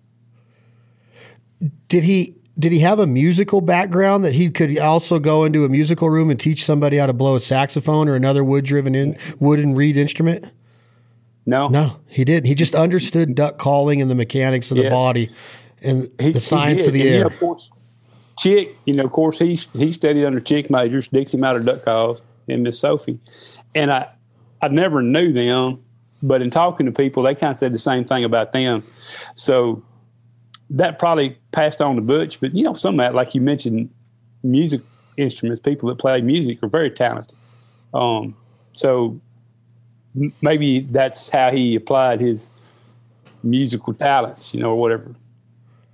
Um, I remember he asked me one time, or I asked him one time, I kind of got to blowing. I'd won a few regionals and made the third round in the world, you know, might have had a top ten finish, but hadn't bumped over that edge. You know, there's an edge there that I, I think you, you kind of push through to get to. And I asked Butch, I said, ask him, and I was kind of feeling kind of cocky. I said, man, where do I, where do I fit in? Where, where, where do I, where do I fit in the whole realm of things? So I uh, get, got a shot at it. He said, oh, about ten, twelve more years, you'll figure it out. and, and you know what was funny is he wasn't way off the mark there. It took a minute, but um, he was brutally honest about stuff like that. And, but that's also what drove you. And I remember the old shop, Johnny, me, all of us being in there, you'd go in that back room in the summertime, he'd turn the air conditioner off and shut the door. And he'd say, all right, don't come out of there till you're soaking wet. And you'd take a break and try to get you in. He'd come in there and he'd swat you with something, you know.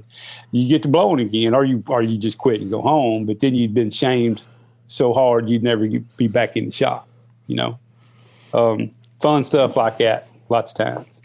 Lots of fun in that shop. You mentioned the shop. Rich and Tone is by far, hands down, the unanimous, undisputed king of duck call brands and companies of all times. Always will be. There will never, probably never be a close second. And I know that Rick has done a great job with Echo. They have champions. I know that, you know, Wendell Carlson built some great calls. I know that there's several good call makers. But nobody has done what Rich and Tone has done in so many aspects of the game when it comes to marketing, quality, customer service, atmosphere, culture, the shop. Is it the same, Jimbo? We know what happened a couple years ago with the fire. Mm-hmm. I remember times after the World Championships or, or, you know, in August over, you know, over one of Mac's Fall Fest days, just, you know, camaraderie. And I remember going to the drive up liquor store and buying you a bottle of Jim Beam with my friends and saying, Jimbo, congratulations. And we all signed it for you. We brought it to the shop and you opened it and let us have a drink with you. And is it the same, Jimbo? I know that we're all getting older. I know that that's the, that's life, but is it the mm-hmm. same there? Is it fun? Is the culture the same at Rich and Tone? Because it is easily the best duck hunting, duck call brand in the history of the industry. You know, it is. It's it's changed maybe a little bit, but yeah, the atmosphere is still pretty cool. So we just finished up a deal this past weekend called Callapalooza. And you, you haven't, I don't think you've been here since we got the new part done. I don't know, but we, we've got a tap room up front, and we work with a local brewery out of Little Rock called Flyway Brewing Company. And we've got, we've got a beer with our name on it, R and T Flying Duck. Um, Now, I don't, don't get me talking about all the different beer varieties. I don't know that very well. There's a Pilsner and there's I P As and, you know, at first I didn't think I'd like any of it. You know, I'm your basic savage, redneck, Bud Light guy, but they're actually pretty dang good. Um, so with that, during Callapalooza, man, we had a dinner. We sold tickets for dinner on Tuesday night. Then they had the Jay Stevens night Wednesday, then a V I P night on Thursday night. And man, every night people were having a big time. That atmosphere was kind of back that you're talking about. Um, and during hunting season, it gets like that a lot. Um, so yeah, it's still there. It's it, again, it's a little different now that Butch is gone, and uh, you know, it's got a little different feel to it, but yeah, we still got a pretty cool atmosphere hanging around here. So Tuesday night we have an event, sold out tickets, people just t- drinking some beers, having a big time, hanging out in the shop all day. We'd have to run them out so we could set up the tables. And Wednesday night was a Jay Stevens dinner. Um, same thing. Then Thursday night, a V I P dinner.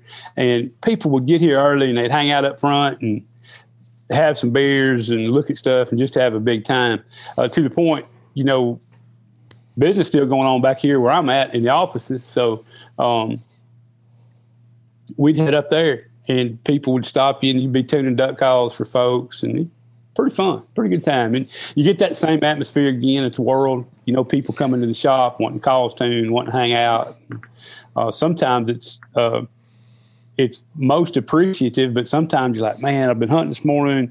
We need to dump this foot video. We need to make sure these batteries are charged. We need to tune these calls. And folks, you know, they they just want to come be a part, right? And, and sometimes it's uh, sometimes you, you can get yourself hung up up there and not get everything done you need. I understand that. Um, let's talk about, before I go into my next question on Jim Ronquest's um, project that you're completing with the governor of South Dakota that we both have a kindness for. Um, your, your good friend and the owner of Rich and Tone Calls, John Stevens, three-time world champion, champion of champions.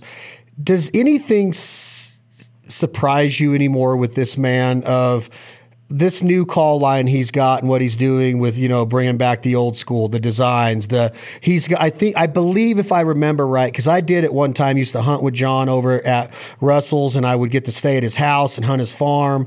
And there was uh, him and his family are just great, great human beings, but he is on a different level of thinking, in my opinion. I've always told everybody that John Stevens is a genius. And I understand that this word gets thrown around in a lot of different arenas. You could be a musical genius. You could be this. But I believe John's educated, college degree in architecture, very, very intelligent on the book smart level. But creativity, um, he's almost, he's a he stays to himself a lot. But is he a genius in your opinion, Jim Ronquest? And does anything this man does, does it continue to blow your mind, or do you just wake up and be like, oh, that's just John for you? Some of both, you know, some of both. Um, his, his creativity is pretty, pretty amazing. The things he comes up with, and you go at first, you're like, I don't know about that. And you go, oh, that makes good sense. Uh, so really that part doesn't surprise me at all. Um, It, like you said, he does kind of keep to himself, but uh, sometimes he's better. But that's just, you know, everybody's cut a little different. But John always amazes me in what he, what he's, he comes up with an idea, and he'll try to see it through. So his work ethic is unbelievable. Um, his willingness to get there is what makes him what he is. Not back to we talked about his duck calling yesterday. Not only was he a good duck caller, he was a hard worker and he's very creative. So that combination beats raw talent every time. So, and the same thing in the business life or working up here, ideas he had for the front of the shop, the new retail part, we call the Flying Duck Tap Room and Retail retail store. Um, he kind of got out of budget for us, but man, we had plans of a huge museum, a mezzanine upstairs, and And I'm like, man, that's pretty dang creative, Johnny. So sometimes he'll come up with stuff, and I'm like, wow, where'd he come up with that at? Other times it's like, man, that's just Johnny. Just no, that's just Johnny. Um, great guy, big-hearted. It's it, a lot of people that don't know him, you do, they'll go, man, I was in there today, I spoke to him, he didn't look at me, or he just kept walking. Man, that's that's Johnny. He's, he's just like that. Once you understand it, he is kind of to himself and is pretty quiet. That's kind of the way he is. But as you well know, when you get him relaxed around friends, you remember all the times we cut up at the uh, Oregon Waterfowl Festival. The best. You know, hanging out at the campground up there. So um, he is a pretty amazing individual for sure. If you do come back in, if you get back into fighting, you know, shape, duck calling shape, you talked about that. That's, that's a very cool way to look at it, of, of processing the body and being able to get your lung capacity up and your cardio and all that. But do you bring John Stevens is as your coach? You know, you're a U F C fighter, Jim Ronquest. He's he's in your corner? Yeah, I think so. I think I'd ask him to be anyway. Um, is he a good coach? Especially now. Can he teach a duck call? Yeah. You know, he and I took over doing the kids' clinics before, right before Butch passed. You know, that Butch done for every year, and, and John and I get the pleasure to do them. And, and yeah, he's he's he's a pretty good teacher. We've discussed how to teach the kids and get stuff out, and he's good with pass. Once you get him where he'll pass on ideas, he's good about that. Doesn't do it a lot, but he he'll you know he'll tell you you know what's what's what's what. It just takes him a minute to get there. Or I think he would if it was him and I sitting up front, nobody around. I was trying to put one together. Um, I think he would be a great coach. I might have to come in if you if you blowing it. I think I got to check my schedule because I know that I'm hunting during Thanksgiving weekend. But man, that'd be awesome to come in there if you do compete in it and watch you win it and go have, and then it'll give me an excuse to drive through that liquor drive-through. Drive-through liquor store. Drive-through um, liquor store. I'm. You just got to keep I, me, text me and let me know if you decide to do it, because I'd like to see that. I, I, it's about the time of year where I need to make up my mind. If I do, I need to go all in. I don't want to go halfway. You know, if I go, I either want to be a spectator or I want to make a run at it before I, why, why I think I still can make a run for it. Has Brad uh, won it yet? Some good, no, Brad's not won it. Logan Hancock, there's he's Logan's really good. Um, there, you know, David Saint John. There's some, there's some pretty stout guns in there for sure. The the biggest thing that, that would be in my favor is everybody's had to set out a little bit. Um, but I've been out longer than any of those guys have. Um, but if I can go into it and get my head right, get my head in it, you know, I'd have a shot. Um, I think no guarantees. Um, but it'd be it'd be kind of interesting. We'll just see what the rest of the year brings. I get it. Just let me know if you would, please, sir. If you could answer me uh, the question in, in our South Dakota project. You've been with so many good duck hunters in the field. Now I want to I want to bring this back just to timber now, because I know that Tony Vandemore can run it in Missouri. I know that he could probably do it in the timber. I know I want Arkansas-based duck hunters. Who are they on the Mount Rushmore being in the timber? And Ooh, I knew you, that's where you can go. And if you're going to hurt anybody's feelings, I understand it can be more than four, but I got a couple in there that I want to start off with just asking you if they make the bill. Does John Stevens make the cut from your times in the woods with him for him to be able to control ducks, manhandle them, break them down, and finish them in trees? Yeah, he's not had to hunt the public en- enough. But but look here, he, John is so creative, such a good duck caller. He figured it out pretty quick. Uh, I, I, we've been together a time or two in the bottoms, and um, we go put out the most shows and let them let them spell it out for you. So yeah, you, you definitely put him on there. The first um, man, the first man that I ever met with three names was introduced to me by you. Okay, Bobby Joe Willey. Bobby Joe Willey's yeah. certainly in there. Tell me why, and tell the world who Bobby Joe Willey is, please. Man, Bobby Joe Willey's a great guy. Ha- I haven't talked to Bobby Joe lately, but he is a, a very cool woods hunter from northeast Arkansas. I think he was, I can't prove this, but he may have been the first person to ever do real jail time for shooting too many ducks in the state. Um, and you know, you old saying, you always heard people say, never trust a guy with three first names. Well, you, or how do you go wrong with Bobby Joe Willey? However you turn it around, you can't be wrong. And he's a super good guy. Uh, but he, you know, like a lot of guys that were pretty good, they might have been over the top a time or two. And, of course, he was commercial hunting and whatnot. And you can read about it in the Arkansas Duck Hunter's Almanac. He he talks about it in there. Um, but he really wasn't doing a lot wrong, but he went back hunting in the afternoon with some guys after they hunted in the woods in the morning, and they was undercover fellas. And um, next thing he knew, had some U S Marshals come knocking on his door. But when he went to court, um, because his livelihood was commercial duck hunting, guiding duck hunters, he couldn't carry a gun, but he uh, they let him finish duck season, finish out taking hunters to the woods. And then uh, for long, for I don't know how many years it was, he could he could still guide and not carry a gun. Um, and now he's he's by the book now. I can promise you that. Was and a he, great guy, hilarious, one of the funniest individuals ever. I remember how funny it was. Was he in the Poachers and Preachers video? I don't think so. He wasn't in that one. I don't. I don't think so. Okay, so is there a way to pick the best you've been with? I know you're awesome. I know you're there, but I mean, is there a, is there a way to pick the best? Man, I don't know how you would pick it, man. There's so many guys that are good, and I get around people that um, that you've never heard of. That's not necessarily in the public eye. That um, just really good. I hunted with a fella a few years ago. He probably wouldn't want me to mention his name, so I won't, just knowing I would call him Mister Richard.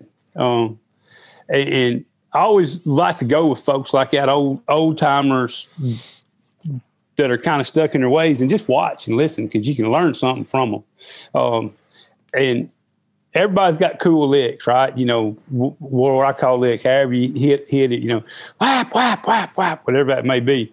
Um, this old boy's from South Arkansas. Got some very fine woods, South Arkansas, and uh, one of his big licks. He liked blowing old game, blowing a mondo now, but it's it's a two note lick. That's it. Really? And I, that's interesting. He the old duck coming around, spun around there. I said, well, that's cool. And then he blow him quacks. Um, just cool. Uh, another another good fellow. I'll mention this fellow's name because you know his son. Uh, you remember you remember Cade. Coot, we called him Cooter. Cade mm-hmm. Parnell. His daddy, Oose. Oose is one of them. One of my all time favorites. Just to hear him blow. Um, he blew really well. He's a great duck caller. He wasn't really fancy, not fancy at all. But he's a firm believer in that C chord, that bass, and and he uh, had he. He'd tell you, quack, had a basic old feed call, but sounded like a duck. And he had a fast lick and a slow lick. And he could he could read ducks as good as anybody. And he'd hit hit a slow lick or a fast lick. And he almost sounded like sometimes like he had so much bass as off he's banging two boards together. But it worked, man. He just he just a really cool duck caller, fun fun guy to duck hunt with. Uh, no matter no matter if he's in the field or the woods. Um, Man, there's a lot of good hands, you know, from back in the day, the old days. You know, uh, you got to give Kirk McCullough props. Um, bounced into him in the woods a time or two. Um, him, Steve Schultz, Lester Capps. You know, he's kind of the patriarch of, of the modern era of modified oak blowers from the Biomeda Lower White River Basin. Um, I got some recordings of Lester on my phone. Lester was was really good. Um, Man, one of the very best. Um, Is Trey a good timber the, hunter? Well, I was just, he was going to be my next one. Trey, but when I was running Rich and Tone Guide Service, Trey Bowe and another fellow from West Tennessee named Jason Jaton, J J, were some of my main guys. And, and Trey Bowe and I would go to the woods, and we'd take calls to the Bowe brothers. And as far as working ducks with somebody to be on the same page, um, him and I get on the same page pretty quick. You know, and understood it. Trey Bowe was great in the woods. Um, guys nowadays, oh gosh, Chris Booker. Man, there's just a lot of them, Chad. You know, probably more so than what we really think out there. Um, I'm intrigued by some of the hands older than me and, and that you never heard of, but you hear them pick up a duck call and you're like, holy smoke, man, that fella's good.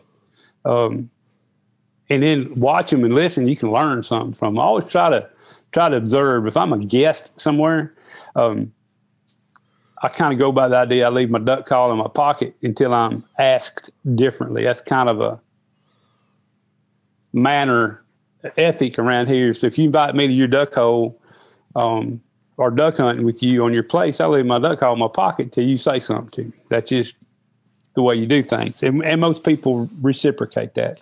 Um, a lot of times because of my job, uh, you know, they'll say, all right, Jimbo, you call a shot, you handle the call, and they'll, they'll just automatically do that. But I typically just kind of lay low until I'm told different.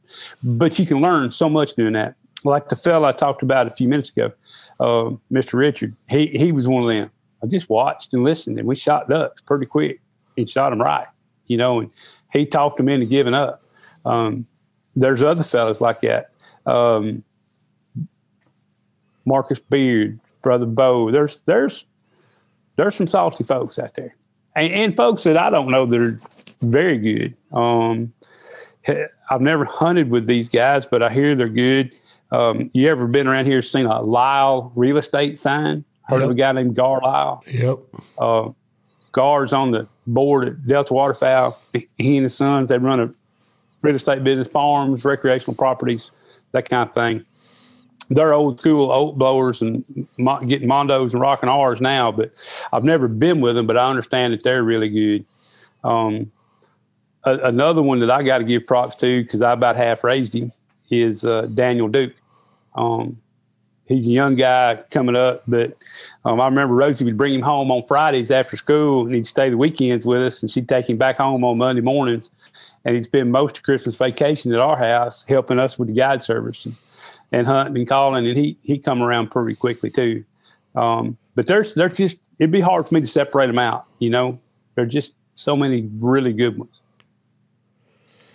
Yeah, it's it's it's really interesting to know – when you get involved in an industry and you get, get so gung-ho about whether it's brands or pro staffing or building brands or whatever, just how much really cool stuff is out there that you don't get to pay attention to, you refuse to pay attention to because you got blinders on.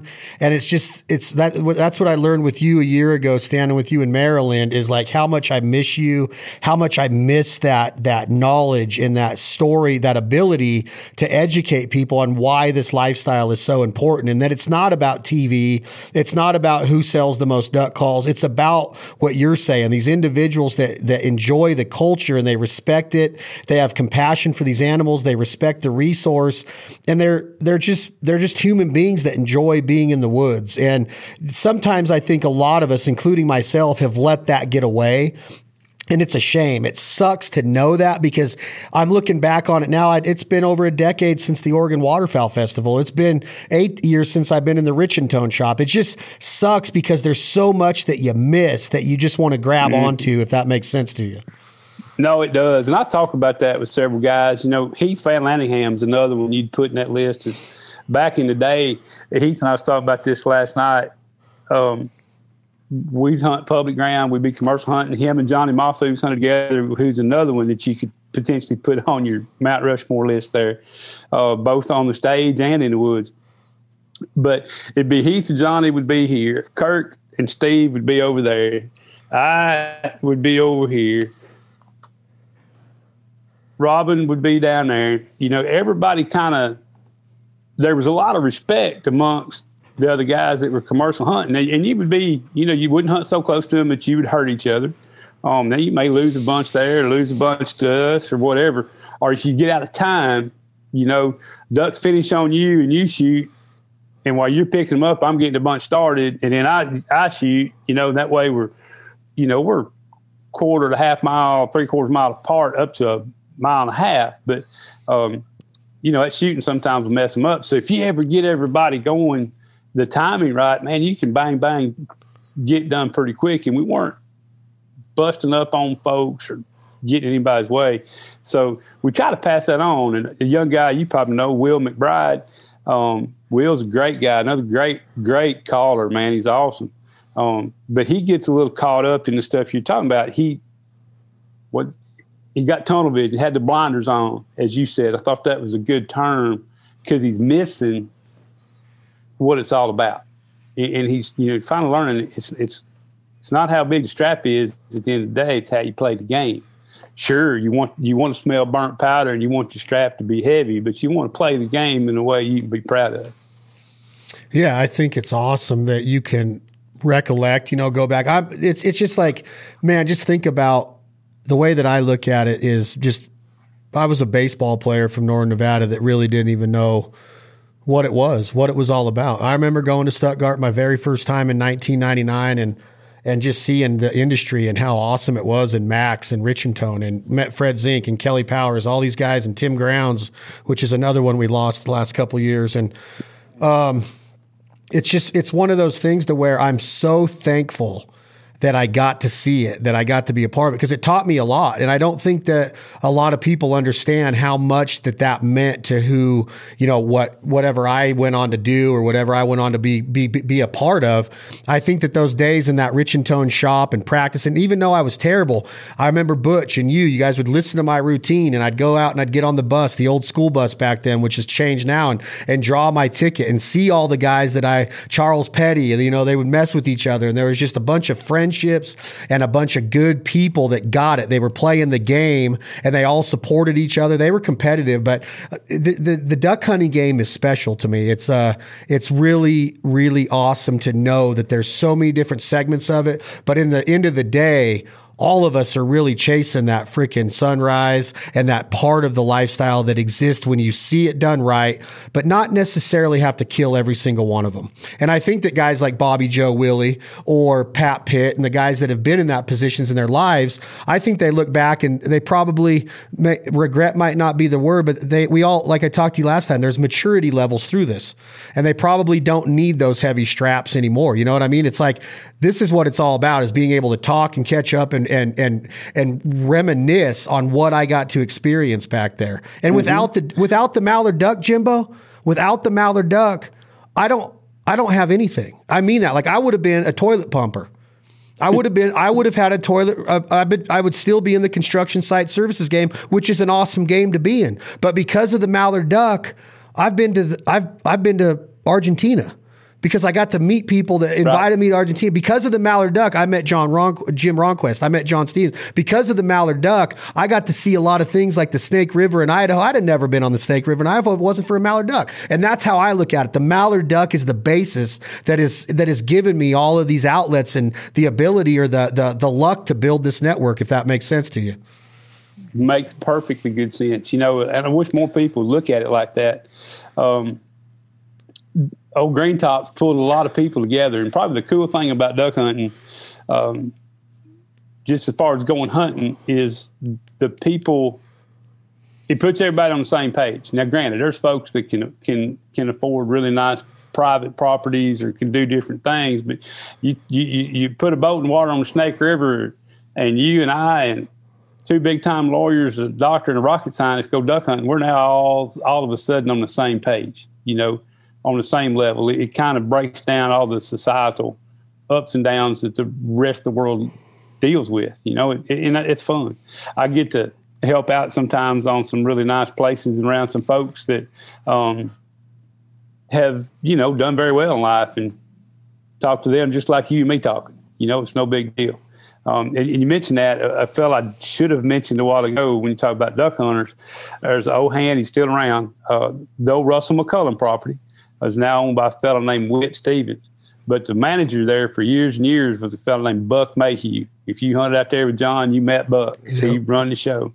And I was doing some video stuff over there at Russell's old place, and Buck was taking me from hole to hole, talking about diff- each hole and how ducks acted. And we get talking about working ducks and talking about when to call ducks, how to call them. He's pointing about this tree, the wind here, and just another one that just, if you just be quiet and listen, you'll learn something, you know, and, and he's extremely cool. And the old boy's getting around great, still hunting all the time, and, and knows the game, buddy. You know, you may not like the way he calls, or he blows an old ditto, uh, but he can blow it well. He blows it like he wants to blow it, and he can make ducks do what he wants them to do. So if you'll just listen to people like that, you learn something about how to play the game, or you'll put a new trick in your bag, in your toolbox somewhere along the way. I love it. I think I think that the, the, there's a lot of lessons to be learned. I think I think to go along with what you said, I, I, I know we're coming to an end, Jimbo, and I do want to do another one of these. But the the the Green Top, you've come up with some of the best names for ducks. I love them. I love how you call the widgeon the cotton top. I think there's even companies named after Jim Jim Ronquest slogans now, Jiminisms, Jimboisms. um, But it's also taught us a lot of lessons. It's taught us patience. It's taught us respect. It's taught us forgiveness. It's taught us thankfulness. I can go on and on what I've been taught by my association with individuals like you and being able to be around what you call green tops and mallard ducks. I think that they have done a lot for my soul. I know they've done a lot for your and your family's soul, your well-being, your livelihood.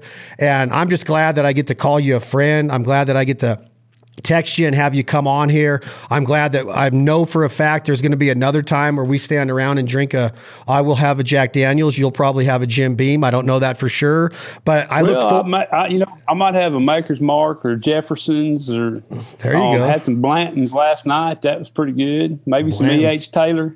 Yes, sir. Um, is, is May H Taylor? Maybe, is that, is that Texas? E H Taylor. That's uh, Kentucky. Is that Kentucky bourbon?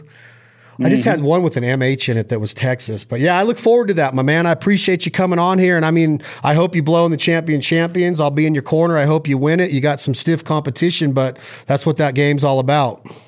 Oh, yeah. There's there's some solid hands in it. And, like like I said, we'll just have to figure out if I want to get in it, get in it, you know. Um, but one, but thank you for having me on. Also, too, I want to pass on to you. I'm glad to, I'm glad to see this Chad coming out and and – Not the not the flat bill earring wearing. um, I, I like this Chad. This Chad's cool. Um, thank you for having me on. Let me be a part of your show. Well, I appreciate it, my man. And it's funny, I went through some of my old photo shoot pictures with the flat bill and how I was when I first was getting in with Bandit and all that when we started it. And it's like that's like I say, I went through a I went through a time, and I look and people look at it and go, "What in the hell were you thinking?" And it's hey, you got to yeah. look back on it. It's a maturity process, my man. It's it is what that's it is. Right. But you can always learn from your past and learn from your mistakes too. So yes, sir. Good for you, partner. Well, I appreciate your time, Jimbo Ronquest, and uh, let's do it again, man. I'll look for I'll, uh, I'll look forward to seeing you soon, hopefully. Let me know, man. Maybe we can cross paths this year and share a blind somewhere. Uh, I would freaking do anything. I literally, I'm telling you to your face, I would do anything to have that happen. Well, maybe it'll work out. I haven't figured out nothing about where I'm going or what I'm doing this fall for T V stuff. So um, I know there's a couple that I'm going to hit for sure. But um, once we start figuring it out, maybe we can cross up somewhere. Yeah, share some footage or something. Yeah. I like that idea. All right. Well, tell everybody I said hello. Tell Rosie and Peanut we said hello, and uh, we're thinking about y'all out here in Reno. And I'm I'm proud to know you, Jimbo. Thank you very much for being on the show. Thank you, man. Be good. Be careful. All right, Jimbo. Remember, that's your... shoot where they're going, not where they're at. And if that don't light your that... fire, you would wet. Oh, I love it. If that don't light your fire, wood well. This has been another episode of the Foul Life Podcast brought to you by Gerber Gear. Tom, Jake, hit that button. This is two A M Logic. The song is called My Foul Life.